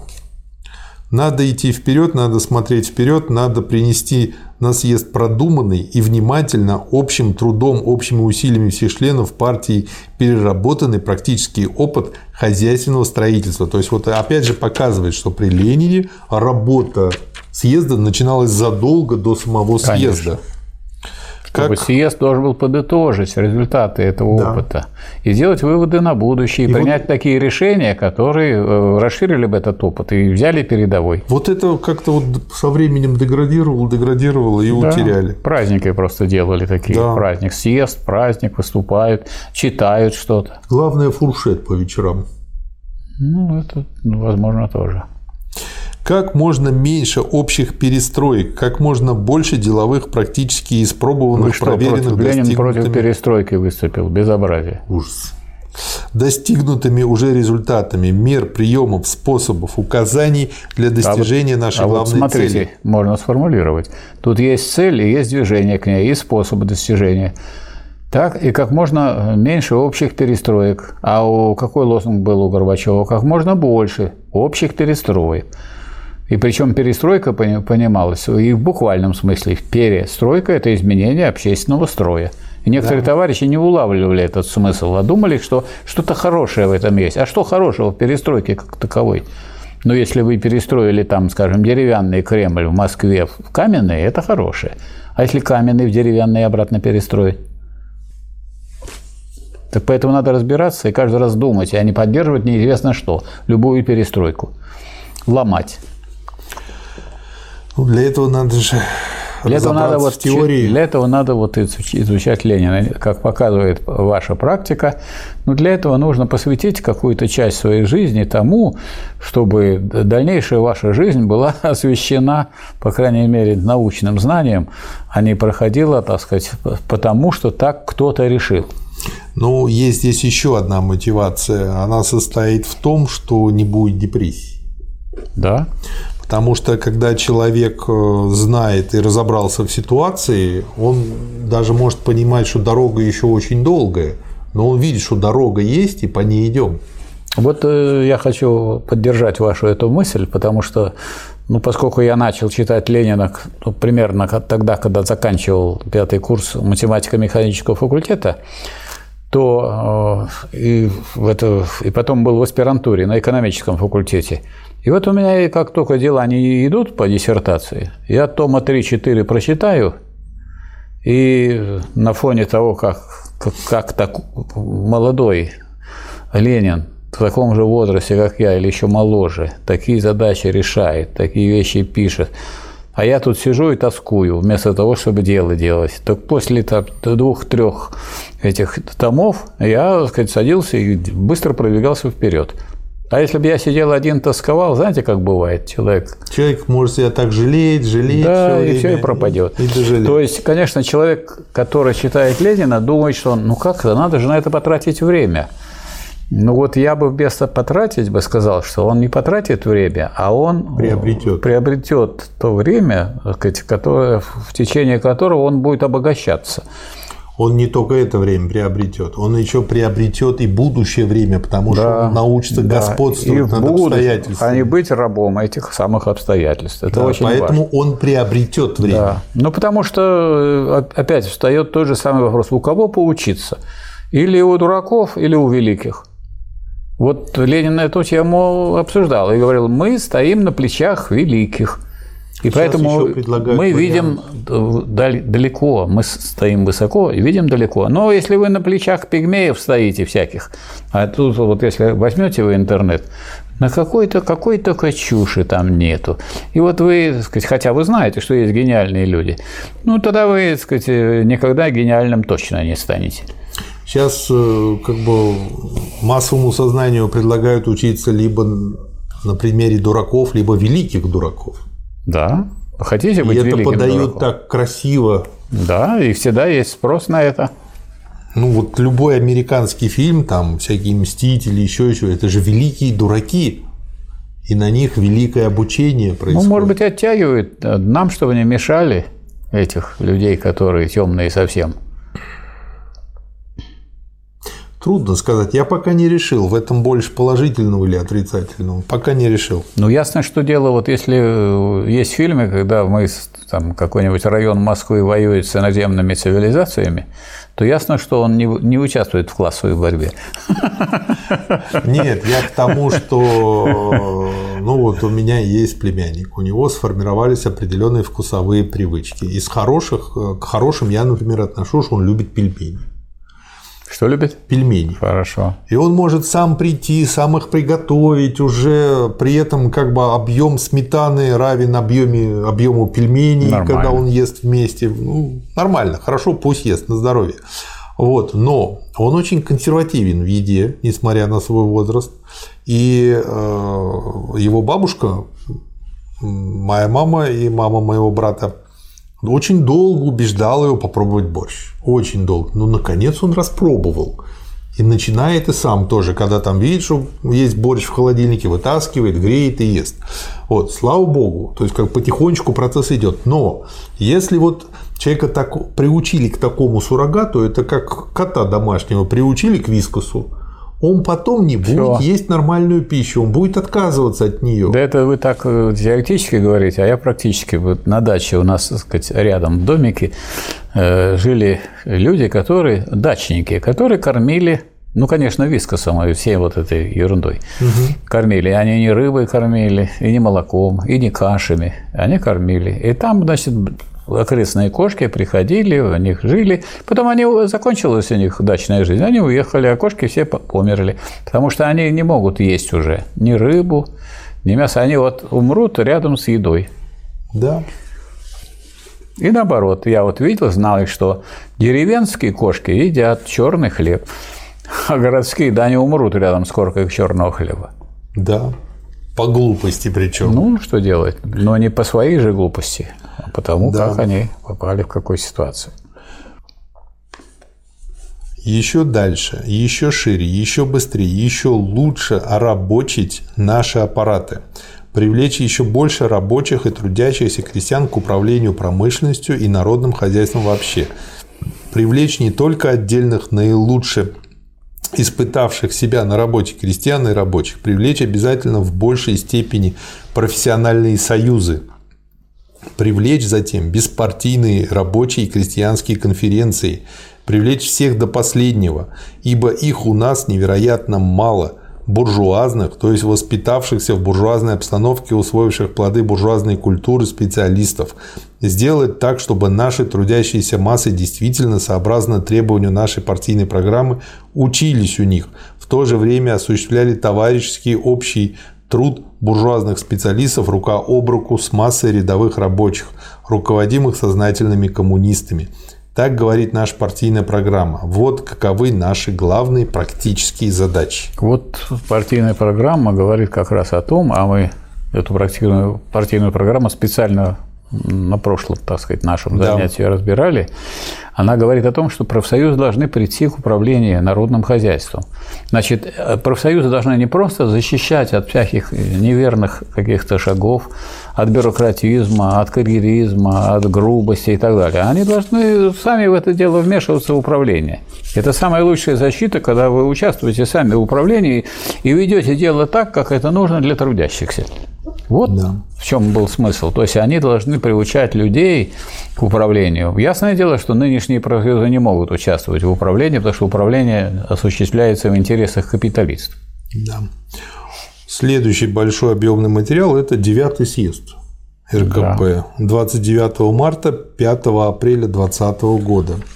И э, здесь я, собственно говоря, выделил доклад Центрального комитета 29 марта. Что в нем? Ну, в общем-то, много из того, что мы уже э, говорили сегодня. Для истории советской власти время еще не настало. Если бы и настало, то мы, скажу за себя, думаю, из ЦК историками быть не собираемся, а интересует нас настоящее и будущее. Большая часть этого периода протекала в работах по выполнению задачи военной, задачи гражданской войны, которая всем малодушным, не говоря о партии меньшевиков, эсеров и других представителей мелкобуржуазной демократии, массе промежуточных элементов представлялась неразрешимой, которая заставила их совершенно искренне говорить, что эта задача неразрешима, что Россия отстала и ослабленная не может победить капиталистического строя всего мира, раз революция на Западе затянулась. И нам приходилось поэтому проводить лозунг «все для победы, все для войны». Если подумать о том, что же лежало в конце концов в самой глубокой основе того, что такое историческое чудо произошло, что слабая, обессиленная, отсталая страна победила сильнейшие страны мира, то мы видим, что это. И дальше три слова. Централизация, ну четыре на самом деле, дисциплина и неслыханное самопожертвование. Чем дальше, тем больше наши враги разъединялись. Их разъединяла капиталистическая собственность частная собственность при товарном производстве. Будь это мелкие хозяйчики, которые спекулируют продажей излишков хлеба и наживаются за счет голодных рабочих, будь это капиталисты различных стран, хотя бы они обладали военной мощью, создавали Лигу наций, Великую Единую Лигу всех передовых наций мира. Как бы ни были объединены они формально, они оказались разъединенными. Их внутренняя связь, по сути дела, их же разъединяла. Вот это только диалектика может так вот обучить мыслить. Бросала их друг против друга, и капиталистическая собственность разлагала их, превращала из союзников в диких зверей. Ну, то есть, мы а, одно время я старался подчеркивать, что вот диалектика, диалектика, потом перестал, но тут она просто отовсюду лезет, грубо говоря. Да, единство противоположностей. Да сделать основой нашей агитации и пропаганды анализ объяснения того, почему мы победили, почему эти э, жертвы гражданской войны окупились сторицей и как надо поступить на основании этого опыта, чтобы одержать победу в другой войне, войне на фронте бескровном, войне, которая только переменила форму, а ведут ее против нас все те же старые представители, слуги и вожди старого капиталистического мира, лишь еще более ретиво, бешено и рьяно. Войну за мир мы выполняли с чрезвычайной энергией. Война это дает великолепные результаты. На этом поприще борьбы мы лучше всего себя проявили, во всяком случае не хуже, чем на поприще деятельности Красной Армии на Кровавом фронте – Фразы о меньшинстве и большинстве, о демократии и свободе ничего не решают, как бы ни указывали на них герои прошлого исторического периода. Тут решают сознательность и твердость рабочего класса. Если он готов к самопожертвованию, если он доказал, что он умеет напрячь все свои силы, то это решает задачу. В чем выражается сейчас господство класса? Господство пролетариата выражается в том, что отнята помещичья и капиталистическая собственность. Дух, основное содержание всех прежних конституций до самой республиканской демократической сводился к одной собственности. Победивший пролетариат отменил и разрушил до конца собственность. Вот в чем господство класса. Умение управлять с неба не валится и святым духом не приходит. И от того, что данный класс является передовым классом, он не делается сразу способным к управлению. А ведь э, осуществлять управление – это и осуществлять, собственно говоря, общественную собственность. Если общественная да. собственность объявляется, что она не принадлежит помещикам, она не принадлежит капиталистам, если вы не, ею не управляете и не подчиняете производству общественным интересам, общественной собственности у вас нет, нет ни частной, ни общественной, разруха. Поэтому так важно было начать управление и двигаться в сторону э, планомерного подчинения производства общественным интересам. Да. Мы должны управлять с помощью выходцев из того класса, который мы свергли. Выходцев, которые пропитаны предрассудками своего класса и которых мы должны переучить. Дальше очень интересно. Брестский мир навязан нам был потому, что мы были бессильны во всех областях. Что такое был этот период? Это был период бессилия, из которого мы вышли победителями. Это был период сплошной и вот дальше для Ленина бессилие и коллегиальность синонимы сплошной коллегиальности. То есть посидим, посовещаемся, кофе попьем, поболтаем. Нет, поболтаем о мировой революции. Да. Когда Ленин говорил, у нас есть э, живой ребенок, а нам предлагает его бросить в котел меловой революции. Да. Из этого исторического факта не выскочишь. Когда говорят, что коллегиальность – школа управления, нельзя же все время сидеть в подготовительном классе школы. Да. Аплодисменты. Задача в высшей степени трудная. Наши профсоюзы оказали гигантскую помощь в строительстве пролетарского государства – они были звеном, которое связывало партию с миллионной темной массой. Не будем играть в прятки. Профсоюзы выносили на своих плечах всю задачу борьбы с нашими бедами, когда приходилось помогать государству в работе по продовольствию. Разве это не величайшая задача? Тут нам предлагают некоторые меньшевики и эсеры, которые требуют замены единоличия коллегиальностью. Извините, товарищи, этот номер не пройдет. От этого мы отучились. Я могу остановиться в заключении на брошюре товарища Гусева. Это вот, о которой я говорил. Она и называется Гусев СИ. Очередные вопросы хозяйственного строительства. Саратов. Там не только самые красивые девушки. 1920 год. Которая в двух отношениях заслуживает, по-моему, внимания. Она хороша не только со стороны формальной, не только тем, что написано к нашему съезду. Мы до сих пор почему-то все привыкли писать резолюции. Говорят, все виды литературы хороши, кроме скучных. Резолюции, полагаю я, должны быть отнесены к скучному виду литературы. Было бы лучше, если бы мы, по примеру товарища Гусева, поменьше писали резолюции, а побольше брошюр хотя бы имеющих такую массу ошибок, которыми изобилует его брошюра. Мы говорим, что борьба будет более трудная, чем на боевом фронте, но она нас более интересует, она составляет более близкий подход к нашим настоящим основным задачам. Она требует максимального напряжения сил, того единства воли, которое мы проявили раньше и которое мы должны проявить теперь. Если мы эту задачу решим, тогда одержим не меньшую победу на фронте бескровном, чем на фронте гражданской войны. Опять ну. Вот, благодаря вот этой позиции, которую отстаивал Ленин, и которую после обсуждения принял съезд, было принято решение, что в вопросах хозяйственного строительства нужно да. сказать, руководствоваться принципом единоличия. Или, как сейчас говорят, в начале. Ну, для чего? Отличие, по-моему, нет, нет, нет. Для того, для чего? Для того, чтобы человек, который принимает решение, отвечал за то решение, которое он принял чтобы можно было его снять с работы или наказать. А если, так сказать... Э, а если коллегиально, все коллегиально, скажут, не я, это коллектив. Это не я, это мы вместе голосовали. И этот коллектив да. будет всегда хотя бы из трех человек состоять. Поэтому у нас именно с того времени все, скажем, приказ, все приказы сказать, министров, они появляются таким образом. Коллегия министерство обсуждает, но решение коллегии не голосованием принимается. После этого обсуждения министр издает приказ. И он берет на себя ответственность. И берет на себя на ответственность. Так что он, допустим, не согласился с тем, что говорили два члена коллегии, но он принял решение, он будет его проводить. Если что-то провалится, кто будет? Он и будет отвечать. Это правильно. А если вы будете каждый раз прятаться, так это вот и будет такое безделье, когда вроде бы много управленцев, много обсуждений, разговоров, а дело никак не движется. А наступило время хозяйственного строительства, строительства социализма. Вот да что означает этот самый девятый съезд перехода к хозяйственному строительству. Да. А, короткий материал на странице 288. Дополнение к проекту положения о субботниках. Тут очень кратко основные мысли Ленина по поводу субботников. Следующий материал. От разрушения векового уклада к творчеству да, нового. Очень интересно. Очень небольшой и очень интересный.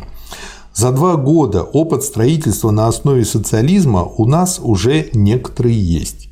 Поэтому вопрос о коммунистическом труде можно и должно ставить вплотную.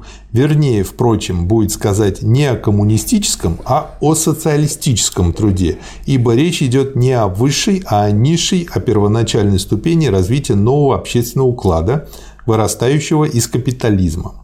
Дальше он дает, э, ну, не определение, но определяет, что есть коммунистический труд. В более узком и строгом смысле слова есть бесплатный труд на пользу общества, Труд, производимый не для отбытия определенной повинности, не для получения права на известные продукты, не по заранее установленным и узаконенным нормам, а труд добровольный, труд вне нормы, труд, даваемый без расчета на вознаграждение, без условия о вознаграждении, труд по привычке трудиться на общую пользу и по сознательному перешедшему в привычку отношению к необходимости труда на общую пользу, труд как потребность здорового организма. Вот мне вот это очень концовка понравилась, как потребность да. здорового организма, да. очень четко. Но здорового организма в том смысле, что он здоровый в смысле да. и политическом, и экономическом. Да что он э, ощущает себя э, частицей социалистического общества, да. а не просто человеком, который хочет, как говорят, иногда вот формулируют принцип социализма от каждого по способности, каждому по труду. Кто это от? Кто берет от?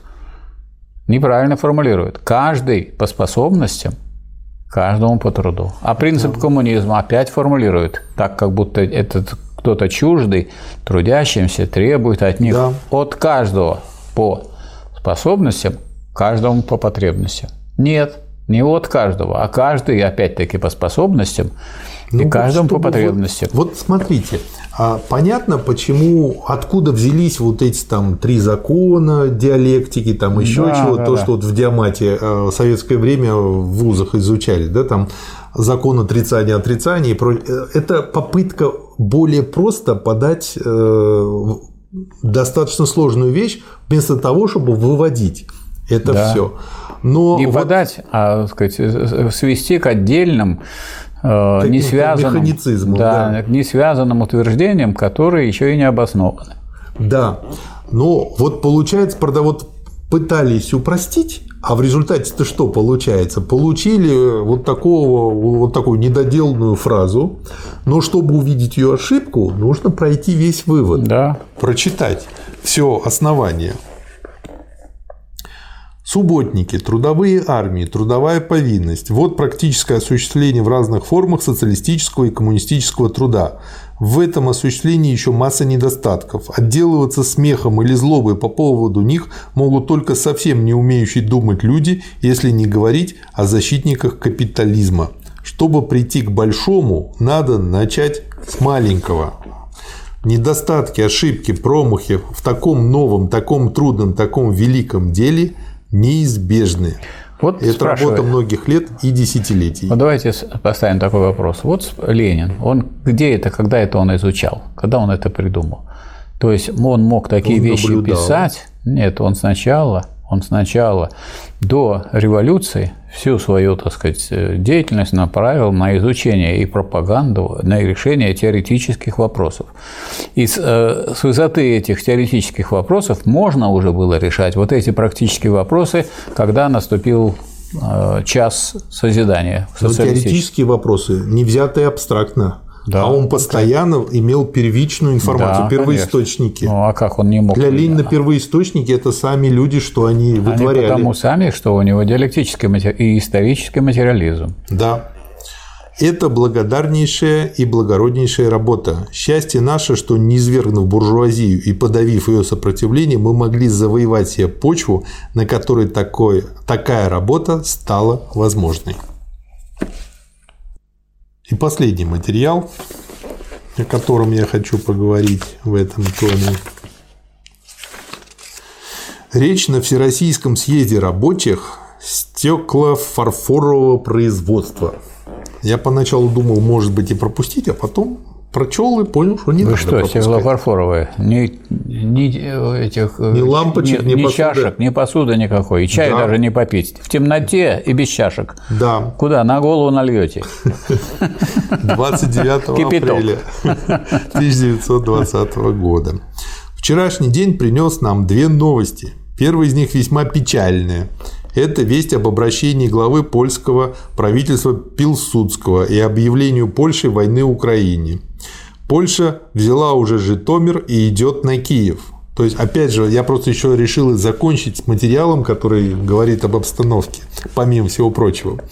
Мы имеем сведения, что даже в Польше польская социалистическая партия, которая преследовала в Польше коммунистов, вот как у них там завернуто, в своем печатном органе заявляет, что нельзя срывать мирные переговоры с Советской Россией предъявлением ультимативного требования со стороны Польши вести эти переговоры в Борисове. Эта газета считает такой образ действий со стороны польского правительства преступлением.